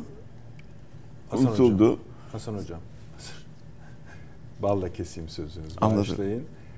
Aynen devam edeceğiz. Tamam. Kısa bir aramız var. Zaten şeyi daha tam konuşmadınız bence. Şu tek tek ben size biraz ülkeler üzerinizden üzerinden de sizin üzerinize geleyim. Çok kısa efendim önemli bir konu. Daha bunun te- yani en tehlikeli alevli yerini söylemedik. Onu da konuşacağız inşallah. Hemen buradayız. Döndük efendim akıl odası devam ediyor. Yangının bir merkezi var mıdır? Bu kapan dedikleri bir şey var. Süleyman Hocam hiç duydunuz bilmiyorum. Yangında kullanılıyor. Şimdi itfaiyeci dostlarımız bize amma o kalasın falan demesinler. Bu kapalı bir odada, kapalı alanda kalan çok az oksijen alabilen e, yerlere girerken çok tedirgin oluyor itfaiyeciler. Çünkü orada bir kapan oluşuyormuş. Alev kapanı. Kapıyı açmamak ya da bazı sorunları yani halledebildikten sonra soğutmalardan sonra açmak gerekiyormuş. Bir anda bütün binayı tekrar ve tabii orada çalışanları, itfaiyecileri falan öldürebilecek kapasitede bir alev topu oluşturuyormuş. Buna da alev kapanı deniyormuş. Şimdi burası alev kapanına benziyor biraz Hasan Hocam. Evet. Ee, hala benim yani ben o taraftayım bilmiyorum Avni Bey Süleyman Bey ne diyecek. Bunu bu, bu, bu kadarına izin vermezler. Yani o bölge oyuncuları demek istiyorum. Yani Türkiye, Hindistan yani Hindistan Hindistan da vermez bile geliyor. Süleyman Hocam yine güldü ama ne yapayım artık. Ee, Çin, Çin ister mi mesela? İstemez. Rusya Hayır. ister mi? Sanmıyorum. Suudi Arabistan'ı siz söylediniz zaten. İstemezler. Ama belli ki bu çıkarıldı işte. Şimdi tabii Bazı gruplar da fırsat bu fırsat derler. Gruplar. Peki. Hayır şimdi bu kadar büyük bir boyutu Abdi abinin söylediği gibi Trump iş başına gelirken gücünü tamamen Çin'e çevirecek. Çünkü adamın anladığı ekonomik gelişmeler, ekonomideki durumları falan filan. İşte kadını gösteriyor bugün sizin televizyonda gösteriyordu. Diyordu ki kendi çocuklarımın geleceği için Amerika'daki bu ekonomik durumun bozukluğu bilmem ne gene silah ver işte Rusya'nın parasını da oraya verelim bilmem neyi de verelim falan filan gibi. Demek ki aç kalmış herifler. Ee, Yani İran, Pakistan bilmem ne ona girsin Orta Doğu'da tekrar karışıklıklar olsun. Adam Orta Doğu'dan çıkmaya çalışıyordu. Yanındaki o Yahudi danışmanı bunun aleyhine bir kitap yazdı. Ben de oradaydım diye. Yani yaptığı hat- hocam. hatalar falan şudur budur falan gibilerden. Ondan sonra adamın yavaş yavaş götürecekleri anlaşıldı. Şimdi bir savaş çıkması bir kere bir Keşmir sorunu var. Orada Çin rahatsız, Hindistan rahatsız, Pakistan Çin'in yanında yer alıyor. Bu üç ülkede de nükleer silahlar var. Fakat Çin'in asıl hedefi Güney denizlerini, Kuzey denizlerini ki Japonya silahlanıyor. Şimdi yeni özel füze sistemleri falan. Orayı tutmak. Amerika oradan oynayacak diye korkuyor. Bu arka bahçesi petrol alma bölgesi ve kendisinin mallarının yayılma bölgesi. Bu bölgeyi o yüzden sakinleştirmek istiyordu. İran tahmin ediyorum bu etnik yapısıyla savaşa girmesi ona çok şeylere mal olabilir gibi geliyor bana. Çünkü bununla da oynayacaklar. Zaten İsrail'in istediği de en son kale olan Suriye, Irak'tan sonra İran'ın da dağılması. Bir zamanlar bir harita yayınlanmıştı biliyorsunuz. Türkiye'yi de gösteriyordu parçalara ayrılmış şekilde evet. İran, şudur budur falan. Ee, İran'ın o parçalığa ayrılması hem Irak'ı rahatlatır, hem Suriye'yi rahatlatır, hem de tabii İsrail'i rahatlatır. Böyle geniş Acaba hocam? E çünkü parçalanmış bir İran, parçalı bir bela demek. Ama onları o belli bölgede tutacaklardır. O gücü olmayacak. Mesela şeye baktım ben. Nasıl atom bombası yapanları vurdular diye. İsrail istihbaratı gidiyor. Bu yapay zeka ile bir sistem kuruyor. Ee, bu atom bombası üzerine çalışan profesör evine giderken 16 bin kilometreden yapay zekalı aleti bir kamyon üzerine ekliyorlar. Gidiş yolunun üzerine koyuyorlar ve vuruyorlar. Adamı yakalamak mümkün değil çünkü 16 bin kilometre uzakta. Yani böyle yapabiliyor. Şimdi parçalanmış bir İran'ın nükleer silah yapması mümkün değil. Yani o gücünü tamamen kaybetmiş oluyor. Ne bileyim işte Hazar Denizi kıyılarını kaybediyor. Tebriz bölgesi, Türk bölgesi orasını kaybediyor. Ön taraftaki Kürt bölgesini kaybediyor. Aşağıda Arap bölgesi var. Kuzistan yazmışlar. Ben Kuzistan diye biliyordum. Ve arkada da Sünni Müslüman bir yapı var. Onun onlarla karıştırabilirler.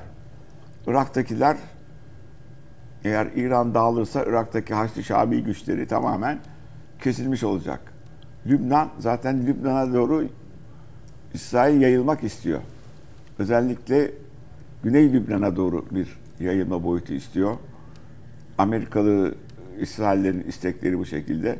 Mısır'da zaten körfezi kapadığında kendisini rahat edeceğini düşünüyor ve hem Afrika'nın hem Orta Doğu'nun liderliği. Suudi Arabistan'da kendi boyutları içinde işte işbirliği yaparsa bundan sonraki petrol krizi bilmem doğal gaz krizi şu krizi bu krizinde kendisini bambaşka bir boyuta sokmaya çalışıyorlar Arap ülkeleri.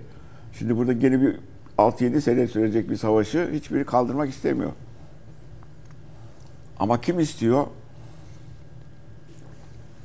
Amerika ister mi Rusya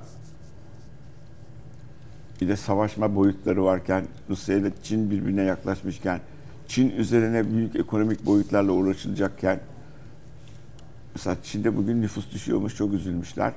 Niye? Hindistan fazla 1 milyon fazlaya geçti. Bir, ilk defa.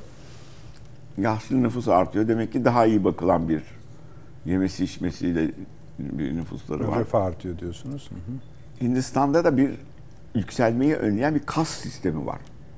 Yani fakir doğmuşsanız o üst kasla geçemiyorsunuz. Orada profesör oluyorsunuz ama bir üst kasla onun üstünde üst kasla ihraceler var. Seçim yapıyor. O seçimi de Amerika dışarıya demokratik diye yük, yüktürüyor. Ama o dereceler hiç değişmiyor. Halkın içindeki derecelendirme sistemleri. Yani bu yapı birbirine girdiği zaman Orta Asya'dan Orta Doğu'ya kadar bir bela ortaya çıkacak ki hepsi hırslı ülkeler ve yeni otonom silahlar keşfetmeye başladılar. Yani işte bu İHA'lar, SİHA'lar, İran'ın var İHA'sı, SİHA'sı, Pakistan'ın var İHA'sı, SİHA'sı, Hindistan'ın var İHA'sı, SİHA'sı, Türkiye yapıyor İHA, SİHA. Değişik bir savaş ve inanılmaz daha büyük acılara sebep olacak savaş modelleri gelişiyor ve eski bildiğimiz savaş sistemleri değişiyor. Mesela Rusya diyor ki eğer bir tank taburu harekete geçmişse onun belirlenmesi ve yok edilmesi diyor 7 dakika sürer.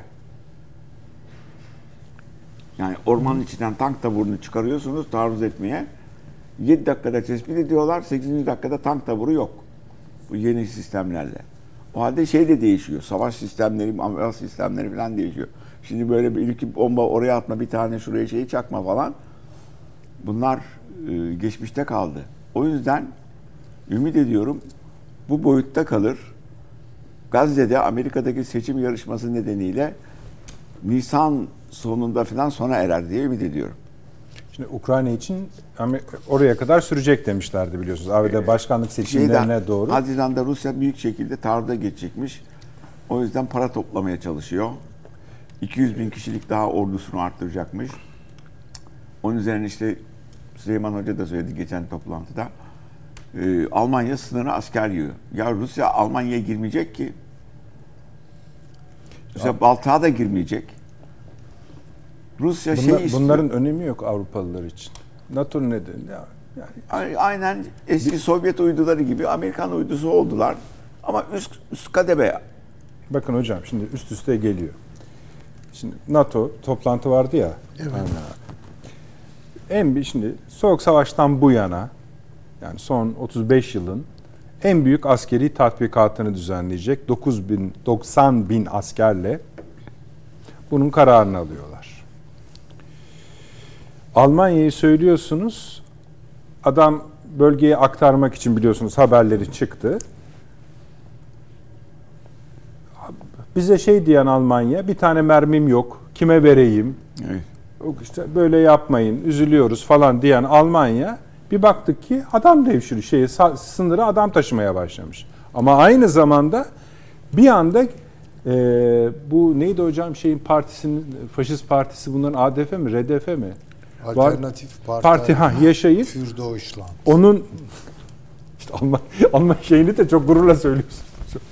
Efendime söyleyeyim. Gizli toplantısının gizli görüşme onun da katıldığı bir gizli toplantının içinde iş adamları var. Tam yani böyle film çekiliyormuş gibi.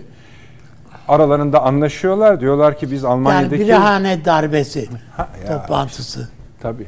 Ve bir anda bunlar faş ediliyor. Belgeler sızıyor bilmem ne der şey. Yani düzenlerken böyle düzenliyorlar. Bak şimdi mesela Hasan Hocam her, herkes kaçı sorarsa sorsun bu kadar ülkeyi vuran, ilgilendiren ve risk yaratan şeyin batıya yaradığı işte çıkıyor ortaya. Şimdi ondan sonra da diyorlar ki efendim işte bu komplo teorisi midir falan bangır bangır bağırıyor. Bir kişi diyor mu başka bir kişiye yaradı diye? maalesef. Evet. Peki ceva yani Trump gelecek, bütün bunlar bitecek. işte Süleyman Değil mi? Yani işte öyle söylüyor adam, adam açık açık. Hasan Ben Hocam, olsam zaten bu Ukrayna savaşı çıkmazdı diyor. Bunu diyor ama bu Orta Doğu'ya ilişkin hiç Ama. İngiltere Yok, diyor yani ki İsrail- evet doğru diyor yani çıkmazdı İsrail'in çünkü Rusya'dan yana tutumu tavır bu. alırdı diyor. Ukrayna'yı Rusya'ya vermeye kafaya koymuş o diyor. İsrail kimi desteklerse o seçimi kazanır. Şimdi hocam Amerikalılar dediler ki Beyaz Saray bir hata yapıldı Trump döneminde.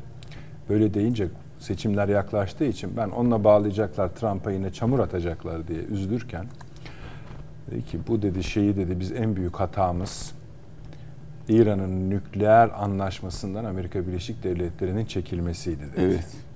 İzleyecekler, izleyicilerimiz diyecekler ki ya şimdi Pakistan'la İran arasındaki füze şeyiyle bunun ne ilgisi var?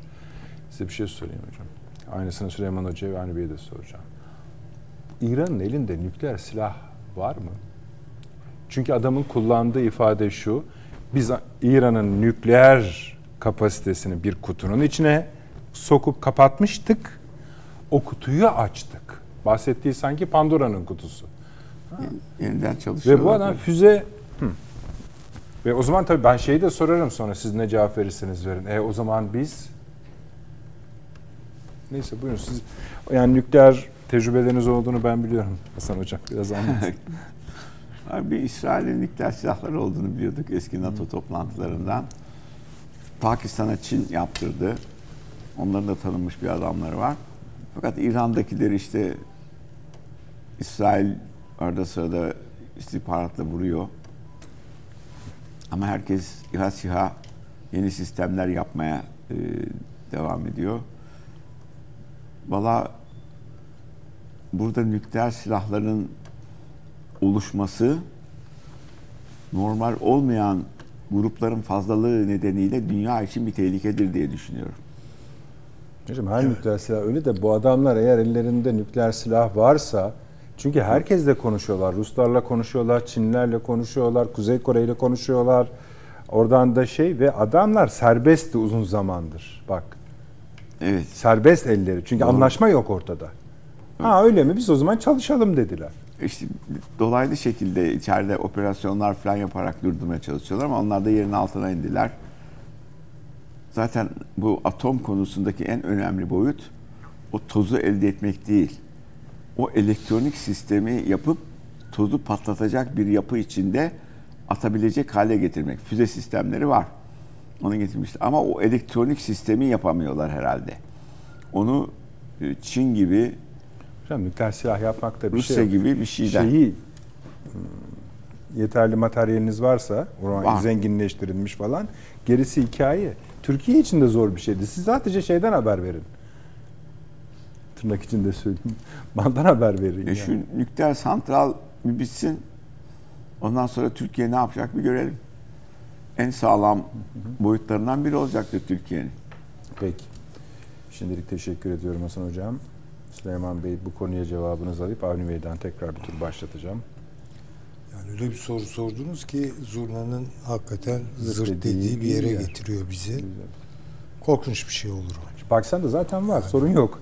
Yani eğer İran nükleer silahı yaptıysa yani doğabilecek tabloları herhalde kabus gibi e, görürüm. E, çünkü şöyle düşünüyorum ben yani Hindistan şey affedersiniz Pakistan'la İran ordusu karşılaşsa konvansiyonel manada İran'ı 8-10 defa katlar Pakistan. Ya Ben onu rahatlıkla söyleyebilirim. Tabii Pakistan ordusu çok yani şeyden Yani de çok güçlü bir ordusu var bir kere. Yani istihbaratı da güçlüdür. istihbarat Amerikalılar güçlüdür. sağ olsun. Yani o hakikaten yani böyle İran'ın kolay kolay göze alabileceği bir şey değil. Ee, bir Ama savaş değil. Pakistan da istemiyor şu anda bence. Pakistan da istemez. Bir yanda Çünkü Hindistan, Pakistan- bir yanda Afganistan. Düşünebiliyor musunuz? Bir hafta evvel beraber kol kola girmişsiniz, tatbikat Bir gün, bir yapıyorsunuz. gün. Heh. Ya da bir gün. Yani tatbikatta Evet, denedikleri öyle. füzeleri eve dönünce birbirlerine attılar abi. Pakistan'ın bütün meselesi Hindistan ne yapacak? Yani Hindistan'a odaklanmış vaziyette. Yani bir anlamda İran arkadan Buna en çok herhalde bozulan, açıkta şey yapan Çin. Ne oldu ya falan diyordur adamlar.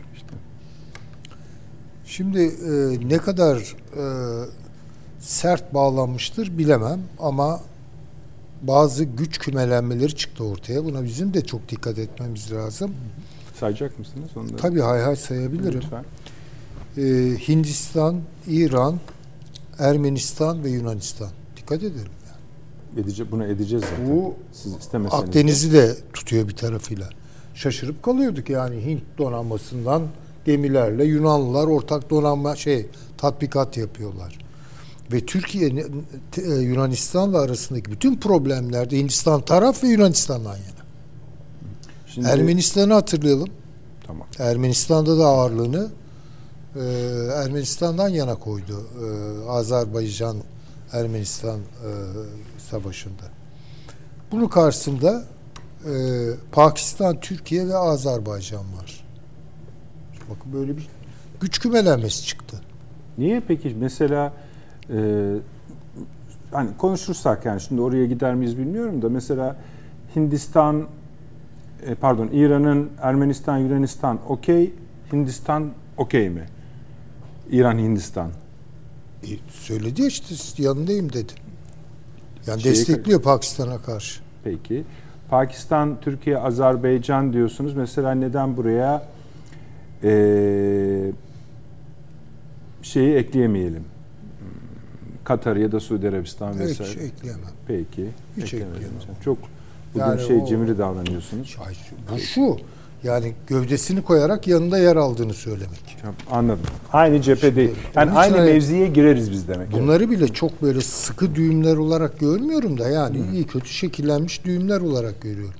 Yani Allah korusun e, İran'da e, Pakistan e, gemi azıyı alıp e, savaşa otursalar Hindistan e, Pakistan'a saldırır. Tabii tabii. Hiç. Onun için Türkiye ne zaten. yapacak şimdi bu durumda? O da Pakistan'ın yanında yer alacak. Bakın ne kadar zincirleme şeyler, tehlikeler Zaten doğuruyor. konuştuğumuz Evet. Çok tehlikeli bir durum yani. İşin içine tabii nükleer silah meseleleri falan girerse de yandık.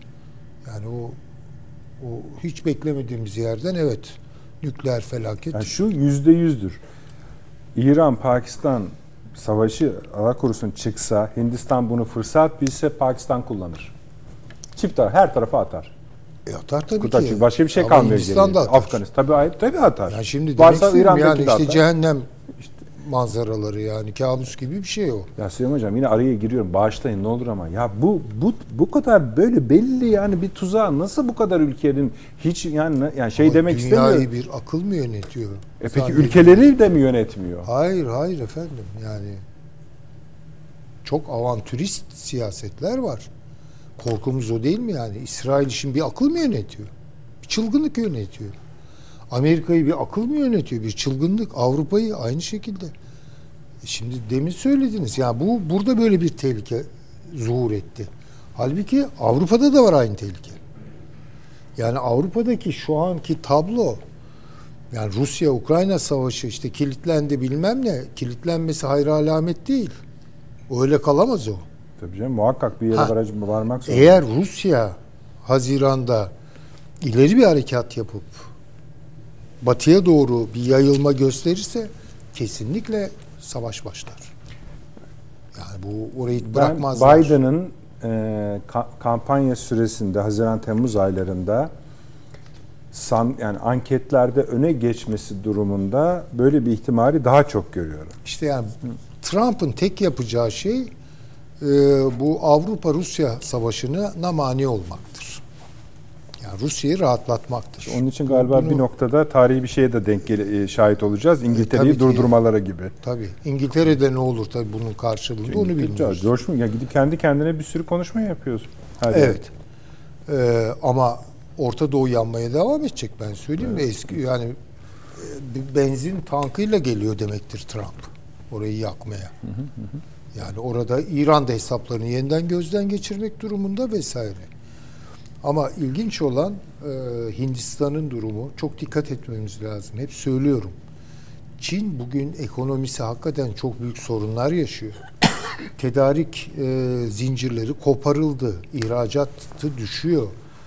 Nüfusu yaşlanıyor. E, orta sı- sınıf gelir tuzağında debelenmeye başladı. Bunlar hayra alamet şeyler değil, tablolar değil. E, şunu söylemek zorundayım. Bakın e, Çin sanayileşme tutkusu üzerinden geçenlerde güzel bir yazı da okudum o konuda da şimdi neyse kafaları bulandırmayayım. Yani Mao döneminden başlayarak Çin nasıl sanayileşme arzusu ve iştihası yaşadı. Bu fikri sabitleri yaptılar mı? Yaptılar. Sonuç sanayileşmenin bütün sorunlarını yaşamaya başladılar. Ve çok yıpranıyorlar. Hindistan onu yapmadı. Hindistan sanayileşmedi. Daha doğrusu sanayileşemedi yani. Bilemem sebepleri. Onun için kuantum sıçraması diyorlar ya. kuantum sıçraması yaptı ve yeni teknolojilere yöneldi. Şimdi bu tarihsel bir avantaj Çin için. Şey affedersiniz Hindistan için. Yani Çin kendi kendini çelmeleyen bir büyüme gösterdi. Öyle söyleyebilirim. Hindistan onu yapmadı. Yani sanayileşmenin getirdiği birçok ağır problemi bertaraf ederek yeni süreçlere girdi. Çok matematikçi bir toplum, toplumdur. Çok iyi matematikçiler çıkarır. İşte bilgisayar, kompütür, e, çiptir, e, neyse yani e, tamamen yeni teknolojinin e, standartları üzerine. Çin de girdi buna ama Hindistan gibi değil. Hindistan'ın arkasında sanayileşme problemlerinin getirdiği meseleler yok. Yani onun için daha öne açık Çin şeyin Hindistan'ın hep tekrar yanılıyorum. Hindistan. İşte orada Hindistan buralara bu şekilde ağırlığını koyuyorsa Modi üzerinden efendime söyleyeyim anti İslamizm üzerinden İslam düşmanlığı üzerinden ki Hindularda müthiş yayıldı bu. Yani bir Hindu milliyetçiliği. Yani Sihler duruyor evet orada da bir problem var ama esas olarak bu Keşmir meselesi ve Pakistan'a ve Türkiye'den nefret eden yeni bir bakış. İşte bunlar çok tehlikeli. Batıya yayılması, şey batıya e, meyletmesine işaret ettiniz. Onu da bence sınırlı yapıyor. Yani bu kadar angaje olmuyor Hindistan. Bence Tarihsel bu doğru dediğiniz hocam. farkında. Biraz içerisi nedeniyle. İçeride bu konuları çok birbirlerinin tepesine vuruyorlar. Yani- Muhalefet bilmem ne. Durduk yerde böyle e, bir NATO disiplini gösteren bir ülke konumuna, yani Japonya gibi falan olmaz. Yani Almanya işte gibi olmaz. burada, ya hatırlıyorsunuz. bir taraftan da Rusya ile işini tutturmaya devam ediyor. Tabii enerji, tabii petrol, metrol Tabii gidiyor ki. geliyor. tabii. Yani daha ortada. Ama bu Orta Doğu'ya doğru, içeriye doğru baktığınız zaman, Doğu Akdeniz'e doğru falan baktığınız zaman Hindistan'ın bütün e, açılımları e, Batı ile son derece uyumlu. Evet, ben de aynı. Burada meseleler var. Bir, yani. demin kümeler sayıyordunuz. Ben sanki devam edecek misiniz Yok gibi hayır yani iki ise bu, tamam. Bu kadar Tamam, yani tamam. ama bu bu çok ciddi bir şey doğuruyor. Bizim açımızdan Bu da. işte bakın hani ben izleyicilerimiz hani kaçırdıysa söyleyeyim. Hindistan, İran, Ermenistan, Yunanistan bir küme. Pakistan, Türkiye, Azerbaycan bir küme. Evet. Şimdi karşıtlık sadece bunların arasında mı? Ay değil. Aşağıya indiğimizde tekrar çeşitleniyor olması lazım. Muhakkak kümenin. ama yani bu kümelere çok bir şey söylemiyor. Suudi Arabistan ne yapacak? Tavrını Suudi Arabistan şu an çok kötü durumda. İyice sıkıştı. Şimdi Çin'in Çin'in Çin'le Yuan üzerinden petrol anlaşmaları güzel. tamam. Ya ama yani Çin'in e, ekonomisinde daralmalar başlayınca ne olacak? Dur geleceğiz daha daha Ya, şeylerimiz var. Yani onun için o orası şu an çok belli. Peki. Ee, İran'la Pakistan'da birbirine girdiği zaman sigortalar atıyor tabii Suudi Arabistan'da. Yani Çok Konuşacağız hocam. Daha daha Aynen buraya kadar söyleyeceklerim varsa alayım. Sonra 1 milyon dolarlık soru gelecek. Bir sor. Türkiye, İran ne olacak? Bir şey gerekiyor. Negatif Geçen- anlamda ya da pozitif Evet. anlamda sormuyorum ama çözülmesi Yani gerekiyor. salı günü konuşmuştuk bunu. Evet. Yani Şimdi de artık daha vahim bir tablo var. Sadece bu say- saydığınız kümeler yeter yani. Tabii, esasında- Suriye'yi geçtik bakın. Şu anda zaten sadece o değil. Baktığınızda bizim açımızdan Kıbrıs'ta bir va- vahim tablo var. Yani 8 ülke birden var ya Güney Kıbrıs'ta. Rum yönetiminin altında. Ve Türkiye şimdi şu e, orada deniz üssü kurabilecek mi kuramayacak mı onu bilmiyoruz. Belki deniz üssü kurar bir hava üssü de kurabilir filan ama Türkiye'nin bütün derdi biz tabii ne kadar derin bir problem onu bilmiyoruz yani şu anda. Yani bu F-16'ya öyle bir kilitlendik ki biz yani bizim sadece hava kuvvetleri kilitlenmedi yani buna. Türkiye'nin bütün siyasetinde bu yani bir kilit gibi bir şey. Aynen. Mesela iki gün önce biz Evet. İran'la ilişkilerimizi Irak, Suriye ve terör olayı üzerinden konuşuyoruz. Evet. Onlar orada duruyor hala. Yani çözülmüş Tamam bir evet şey yok. dediğiniz doğru. Şimdi bir anda sadece Süleyman Bey'in söylediği kafidir. Yani bu kümeler üzerinden de bir Şöyle şeyi bir şey yeni atlattık. ben. Yani Tamam. Ermenistan-Azerbaycan meselesini biliyorsunuz.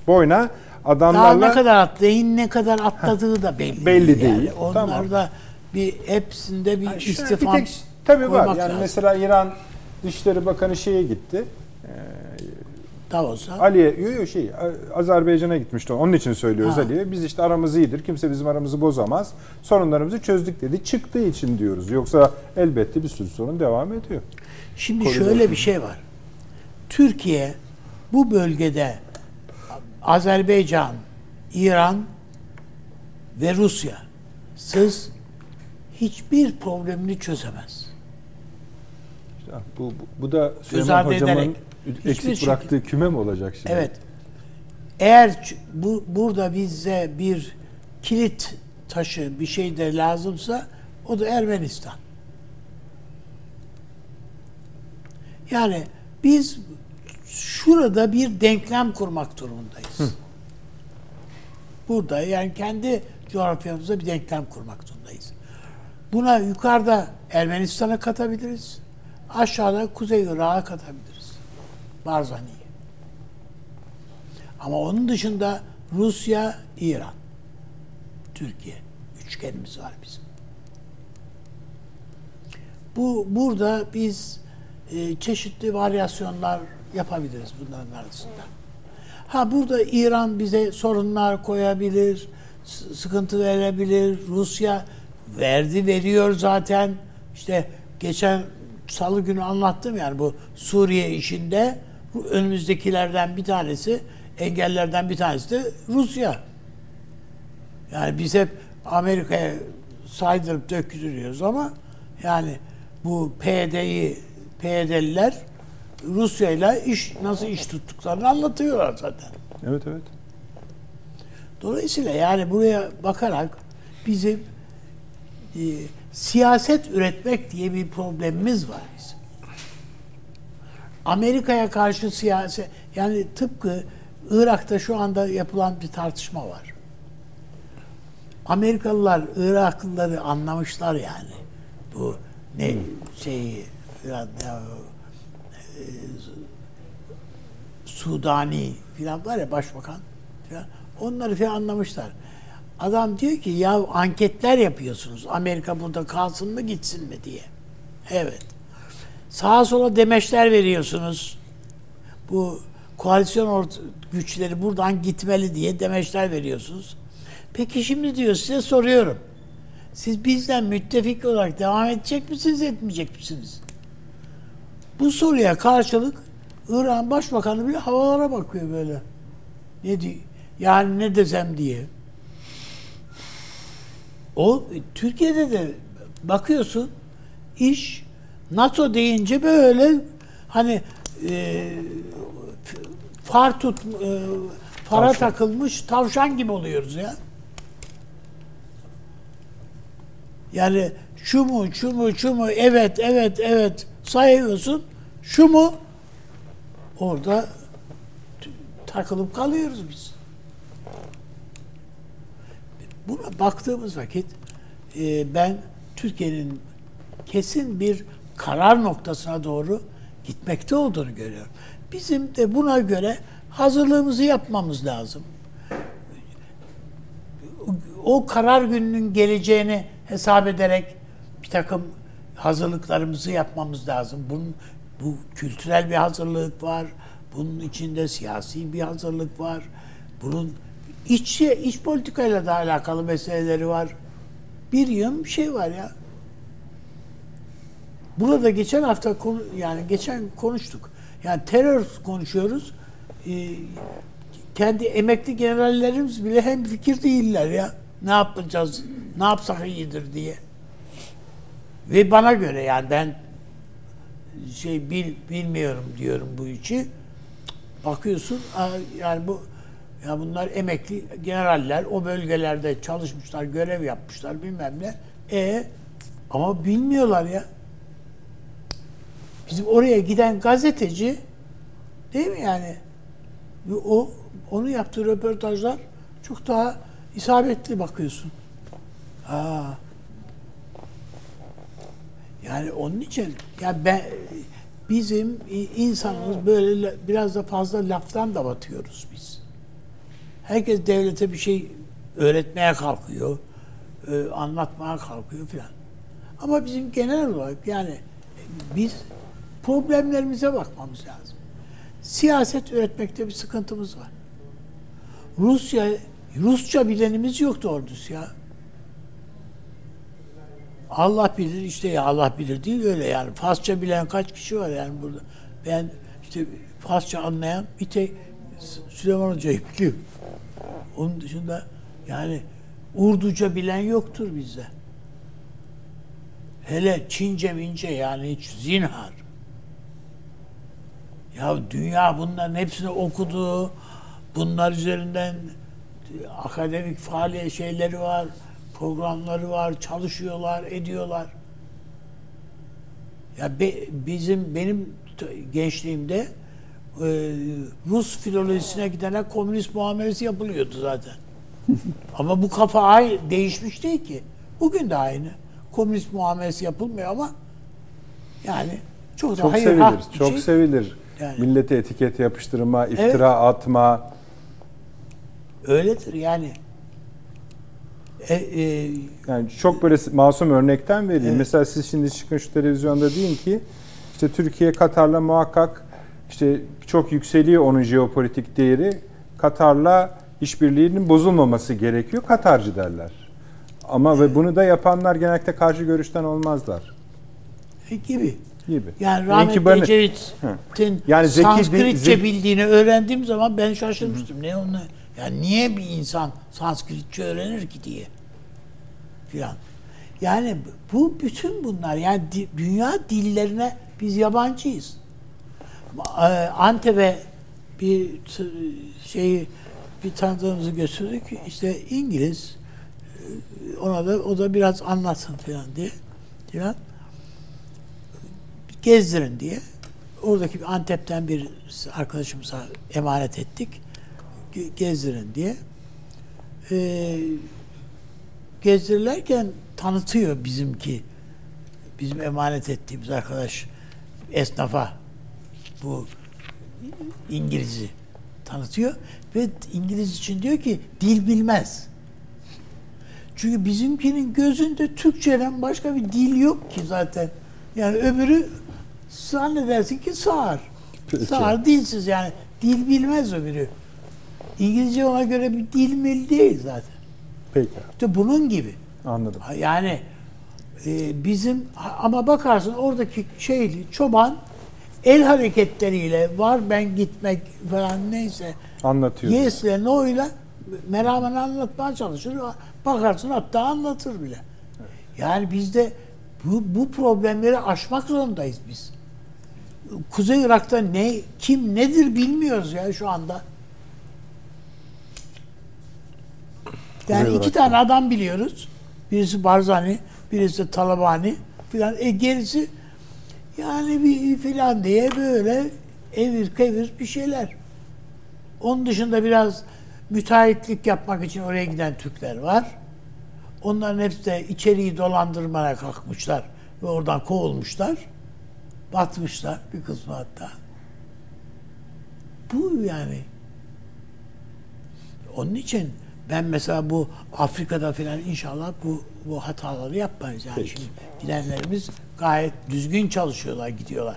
Onu onun haberleri geliyor Allah'tan. Ama oranın yerel dillerini falan öğrenmemiz lazım.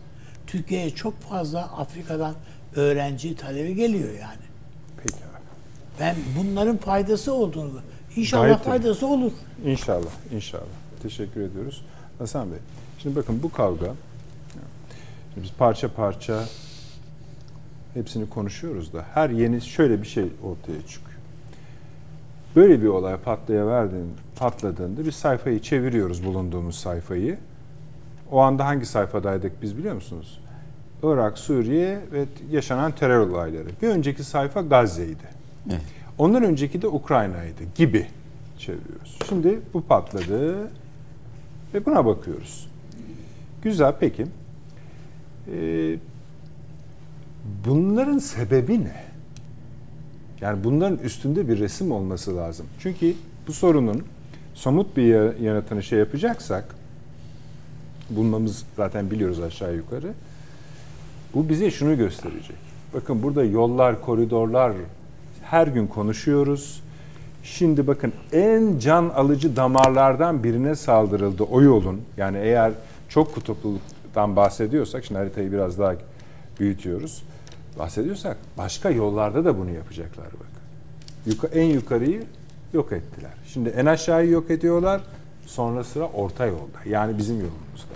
Bunlar da bizim yolumuz esasında ama böyle böyle gidiyor. Ve bunun alt sorusu da yine şu olsun. Siz İran'la meselemizi nasıl halledebileceğimizi düşünürsünüz?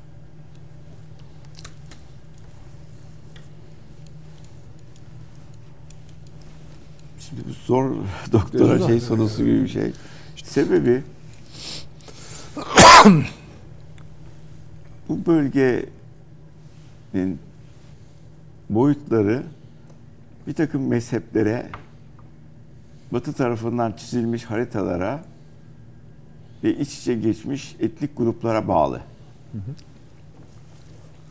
Bu yapı içinde hareket etmeye çalışıyoruz. Türkiye'nin en kurtarıcı boyutu kendisini bu Orta Doğu'dan kurtarıp Avrupa'ya doğru bir montaj sistematiğine gitmesiydi. Hı hı. Yani ben bu boyutun içinde değilim, öbür boyutun içindeyim. Fakat maalesef Yunanistan'la olan geçimsizliğimiz ve bir takım bize verilen Orta Doğu'daki ödevler nedeniyle bu boyuttan bir e, kopuş oldu. Kopuş olduğu zaman Orta Doğu'nun devamlı kaygan kumları arasına doğru geldik. Şimdi mesela Türk Devletleri Teşkilatı kurulurken e, Arap dünyasına baktık. Arap dünyasında herkes birbirini kıskanıyor. Daha doğrusu Müslüman dünyasında. Hepsi liderlik için oynuyor. Bir liderin ortaya çıkması karşısında karşı taraf başka bir rakip buluyor. O lideri e, yok etmeye çalışıyor. İşte İran yükseliyor. Biraz fazla batıya şey ettiği zaman Irak'a ona saldırtıyorlar. Irak yükseliyor. Irak'a saldıracak kimse yok. Suriye'nin o gücü yoktu. Bizzat Amerikan kendisi geliyor. Suudi Arabistan'ın yanına çekiyor. Husilerle savaştırıyor. Husiler 250 bin kişi kaybettiler. Daha yeni bir anlaşma yaptılar. Suudi Arabistan tekrar uğraşmak istemiyor. Şimdi bu yapı içinde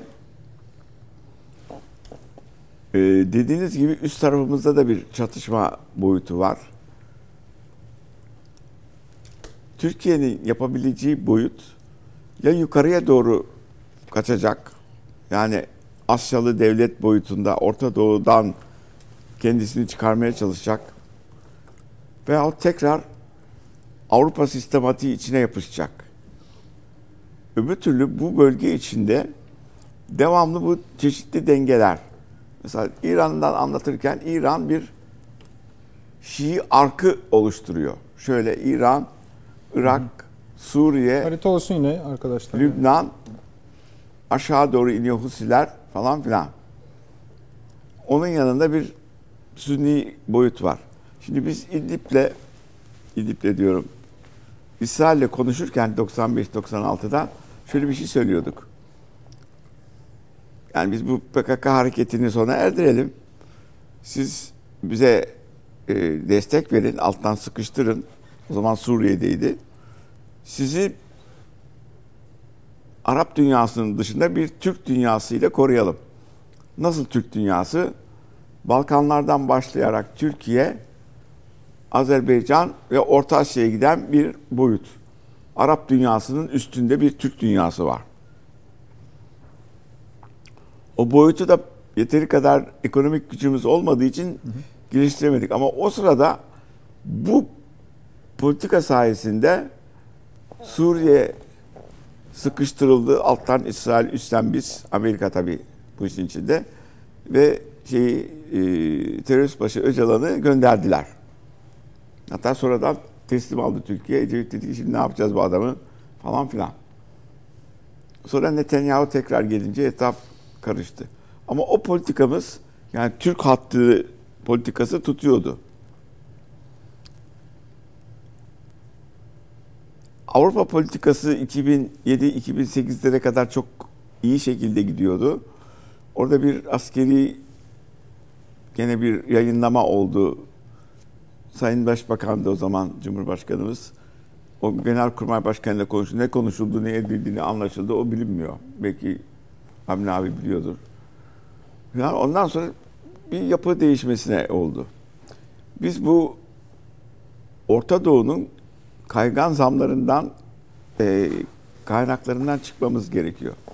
Sebebi bunu yaşayan Osmanlı Devleti Atatürk zamanında dedi ki bu Araplara bir sistemin dışında koyalım. Bunların hepsi hırslılar. Hem topraklarını genişletmek istiyorlar, hepsi de lider olmak istiyor.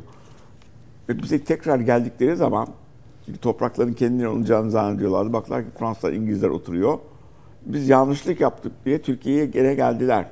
Türkiye kabul etmedi o dönemde. Atatürk döneminde. Çünkü kaypak ertesi gün değişiyor, bilmem ne değişiyor. Şahı buraya getirdiler. Ya İran Şah zamanında bizden evvel renkli televizyonu vardı. Amerika'da gittiğimiz zaman bütün Amerikan üniversiteleri İranlı öğrencilerle doluydu. Peki İran böyle bir yapıyı niye beğenmedi? Niye tutmadı da Şiiliği çıkarmak istediler? Çünkü Amerika karar verdi. Dedi ki buradan bir patlama olursa yine bir Yahudi danışman vardı. Ee, Sovyetler Birliği'ni yıkabiliriz. Ve İran olayı bütün Arap dünyasında, Müslüman dünyasında bir sarsıntı oldu. Şimdi bir darbe olduğunda o darbe kalbi korumak için dışarıya doğru bile yayılır. İran olayları yayıldı, mecbur oldu Rusya Afganistan'a girmeye. Afganistan'a girince Pakistan istihbaratı üzerinden Amerikan silahı, Suudi Arabistan parası, daha sonra CIA ajanı olan ve öldürülen El-Kaide'yi kuran adamcağız da olayın içinde. Daha evvel gelip Çeçenler için bizden asker toplamıştı. O zamandan beri tanıyoruz. Rusya'yı çökerttiler. Bir de silah yarışına girdiler. Ondan sonra İran fazla coşunca Irak'ta savaşa soktular. Peşinden 2004'ten başlayarak Orta Doğu dünyasını İsrail'in dostu yapmak için sarsmaya başladılar. Şimdi biz bu sistemin dışında kalsaydık, yani içine girip de işte Suriye'ye girip Suriye'deki demokrasiyi biz çok kötü davranıyorsunuz halklara aşağı kadar gidip Süleymaniye'ye bilmem nerede caminde namaz kılacağız boyutlarına girmeseydik biz bir sistemin dışındaydık. Ve PKK tehdidi de bu kadar geniş bir şekilde burada oluşmayacaktı. Kendi aralarında boğuşacaklardı. Ama maalesef müttefikimizin politikaları takip ettiğimizde İran gibi, Irak gibi, Suriye gibi hatta Suudi Arabistan nasıl bölünmedi de böyle devam edebildi. Onu tuttular petrol karşılığı güvenlik içinde. Mısır büyük olaylara sebep oldu. Üç defa savaşlarda yenildi. Sürpriz savaşlar oldu. Perişan hale geldi. Süremizi. Şimdi. Ve ve bu karmaşanın içinde kaldık maalesef. Şimdi bu karmaşadan çıkmak bayağı zor çünkü burada bir başka devlet daha oluşturma politikaları içindeler. O yüzden bazı ülkeleri bölecekler gibi geliyor. İran da bunun farkında. Bu etnik yapısıyla büyük şeylere girmiyor. Vekalet güçlerini kullanıyordu ama son zamanlarda bir sağa sola vurmak zorunda kaldı. Yani size de vururum, bana gelmeyin gibilerden. Şimdi Türkiye nasıl bir politika geliştirecek? Bir bütünlük içinde askeri gücünü arttırması lazım. Mesela bir Ege ordumuz vardı, dördüncü ordu, onu kaldırdık. Dördüncü ordu dediğiniz esasında NATO ordusu. NATO ordusu ama olsun oradaki şeyi gücümüzü arttıracak, askeri yapımızı değiştirecek sistemler, ne bileyim askeri hastane sistemleri. Çünkü şeyden korkuyorlarmış. Genel hasta bakıcı beni öldürür mü öldürmez mi diye korkuyor. Kimin hasta bakıcı olduğunu bilmiyoruz ki. Kim doktor, vatandaş ayrımı yok bizde. O nasıl düşünüyor, nasıl ele alıyor, nasıl bakıyor, doğru mu bakıyor, şey bakıyor. Yani buradaki savaşan gücümüz kendisini güçlü hissetmek, arkasında bir bütün milleti duymak zorunda Peki hocam. diye düşünüyorum. Teşekkür ederim. Ee, Süleyman Hocam son sözü size vereyim. Süremiz de buna uygundur. Öyle yapalım. İran ilişkilerini Bir- düzeltmemi istiyorsunuz. Valla yani düzeltmenizi istemiyoruz ama bunun aşılması gerekiyor. Ha kötü yolla da aşılabilir. Bilmiyoruz ama buna herhalde biz yani biz hangi yolu seçeceğine daha çok İran karar verecek gibi duruyor. Bir de şöyle bir şey, demin de hani buna zamanınız inşallah yetecektir. Neden şimdi ve bu hangi büyük baskıların altında olabilir sorusunu biraz da şundan soruyorum hocam. Bakın biz yıllar yani yıllar diyebilirim bu yırtılmayı kaç kere anlattık. Yani buraları ben size bir şey söyleyeyim. Bu dikişi bir tek Türkiye tutuyor şu anda işte. Yani o dikiş atarsa burası oralar hepsi birbirinden kopar. Bu kadar. Evet henüz daha Belki sonra beyanı- Hasan Bey'e de bir şey söylemek istersiniz. Daha böyle şey bir konuşma yaptı. Hasan Bey daha batıcı bir konuşma yaptı. Batılı diyeyim. Buyurunuz Hasan Hocam. Ee, estağfurullah. Şimdi e, eğer İran kafaya bu işi Şii-Sünni kavgasına e, kaydırmayı, yaymayı, Hı. Hatta bence odaklamayı düşündüyse çok zor. Çok zor. Yani bu bu çok tarihsel bir dosya. Yani bunu böyle e, diplomasinin günlük alışverişleriyle filan çözmek nereye kadar kabil onu bilemiyorum. Ee, İran'ı da çok İran olarak artık görmüyorum. Arka planını biraz değerlendirmeye çalıştım. İşin içinde düpedüz batı var. İşin içinde düpedüz Batı Hindistan ittifakı şekillenen. ittifak demeyeyim de yakınlaşması var. En, en yukarıda yani bu ABD-Çin savaşı mı yine ya da ABD... Tabii hiç Ha, şüphe yok. Rusya nerede, Hindistan nerede? Şimdi bakın Rusya Orta Doğu meselesi bu alev aldı vesaire işte Gazze arkasına hep kenarda durdu. İsrail'le anlaştı. Bunu görmek zorundayız. Ha bu çok açık bir anlaşma mıydı, örtük müydü onu ben bilemem. Neyse ne, Ama yani varsa öyledir. Ha, yani zaten İsrail başından beri Rusya-Ukrayna savaşında geri durdu. Ukrayna'nın silah talebine cevap vermedi. Bir kere bir şey yaptı, onda da Ha, Ruslar biliyorsunuz delirdi. Rusya ile anlaştılar. Karşılığında dedi ki ben seni orada görmeyeceğim. Sen de beni burada görme. Ben de Suriye'de istediğim gibi İran ve ona müzahir unsurları vurayım. Bu kadar. Sustular. Rusya-Hindistan ilişkisi çok kritik. Çok çok kritik. Dolayısıyla böyle oturup Hindistan'ı İran'ın hatrına veya Pakistan'ın bilmem hatrına, şunun bunun hatrına karşısına asla alamaz. Aldığı an kaybeder zaten. Şu an Rusya ekonomisini ayakta tutan en esaslı iki güçten biri Hindistan'dır. Yani Hindistan'ı çekemediler o manada. Batı saflarına. Yani o ambargolara falan sokamadılar yani. Hindistan orada bildiğini okudu. Dolayısıyla Rusya burada çok etkin bir güç değil şu an. Yani buraya müdahil olmak istemiyor. Peki şu- Kazanımlarını muhafaza etmek istiyor. Tabii bu Laskiye'dir, işte Tar- Tartus'tur, e, Himeymim'dir vesaire. Rejime hala destek veriyor. Ama onun dışında ileri bir adım atmıyor. Atarsa bilin ki İsrail'den yana atacaktır. O konuda da bazı değerlendirmeler var ama bana henüz daha Peki. çok e, oluşmuş gelmiyor. Zamanlamasını artık konuşmamız gerekiyor mu? Yoksa artık anladık mı? Yani bak hani hep anlatıyoruz ya İran, Pakistan, Irak, Suriye füzelerinin zamanlamasını ve buradan doğan stratejik haritanın genişliğinin şimdi meydana gelmesinin nedenlerini biz zaten bir akış vardı onun yeni bölümü mü olarak okuyoruz. Şimdi tabii yani Yok, e, bütün parçaları mı? bir araya getirdiğiniz zaman bir resim çıkıyor ortaya ama e, kırılgan bir resim bu yani e, onu da söylemek durumundayız. Ya İsrail'de ne olacak? İsrail iç siyasetindeki gelişmeler ne olacak? İsrail-ABD ilişkileri ne olacak? Hocam şunun için dedim. İran e, siz en üstte yani onayladınız ya Çin ABD'dir bu artık Tabii, yani tabii. filan diye. O zaman bu yırtılma hattının da bunda bir anlamı olması lazım. Hepsi yani Çin'in aleyhine işliyor bunlar. Ha tamam peki. Çok açık yani e, Trump gelirse bunu derinleştirecek. Onu söyleyebilirim.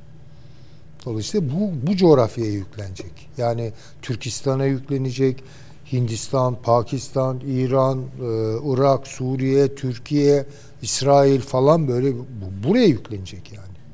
Peki. Ha şeyde yapacaklarını, Pasifik'te neler yapacak onlar ayrıca konuşulabilir de. Yani Çin hakikaten bu konuda alarmı olmuş vaziyette. Ee, Tayvan seçimleri de kötü çıktı Çin açısından. Yani e, bu Çin-Amerikan hesaplaşmasının bu bölgede e, karşılıkları var. Dolayısıyla Şimdi kötüleşecek. Ama Avrupa-Rusya ilişkileri ne olacak? Rusya buradan nasıl hepsini bir tek tek çıkış yapar? konuşabiliriz. Onlar yani ayrı Ama şeyler. şöyle hem konuşabiliriz hem konuşamayacağız.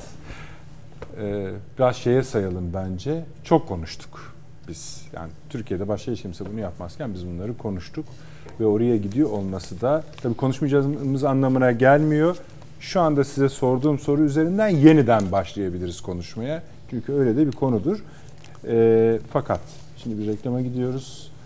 Ee, dönüşte vedalaşacağız efendim.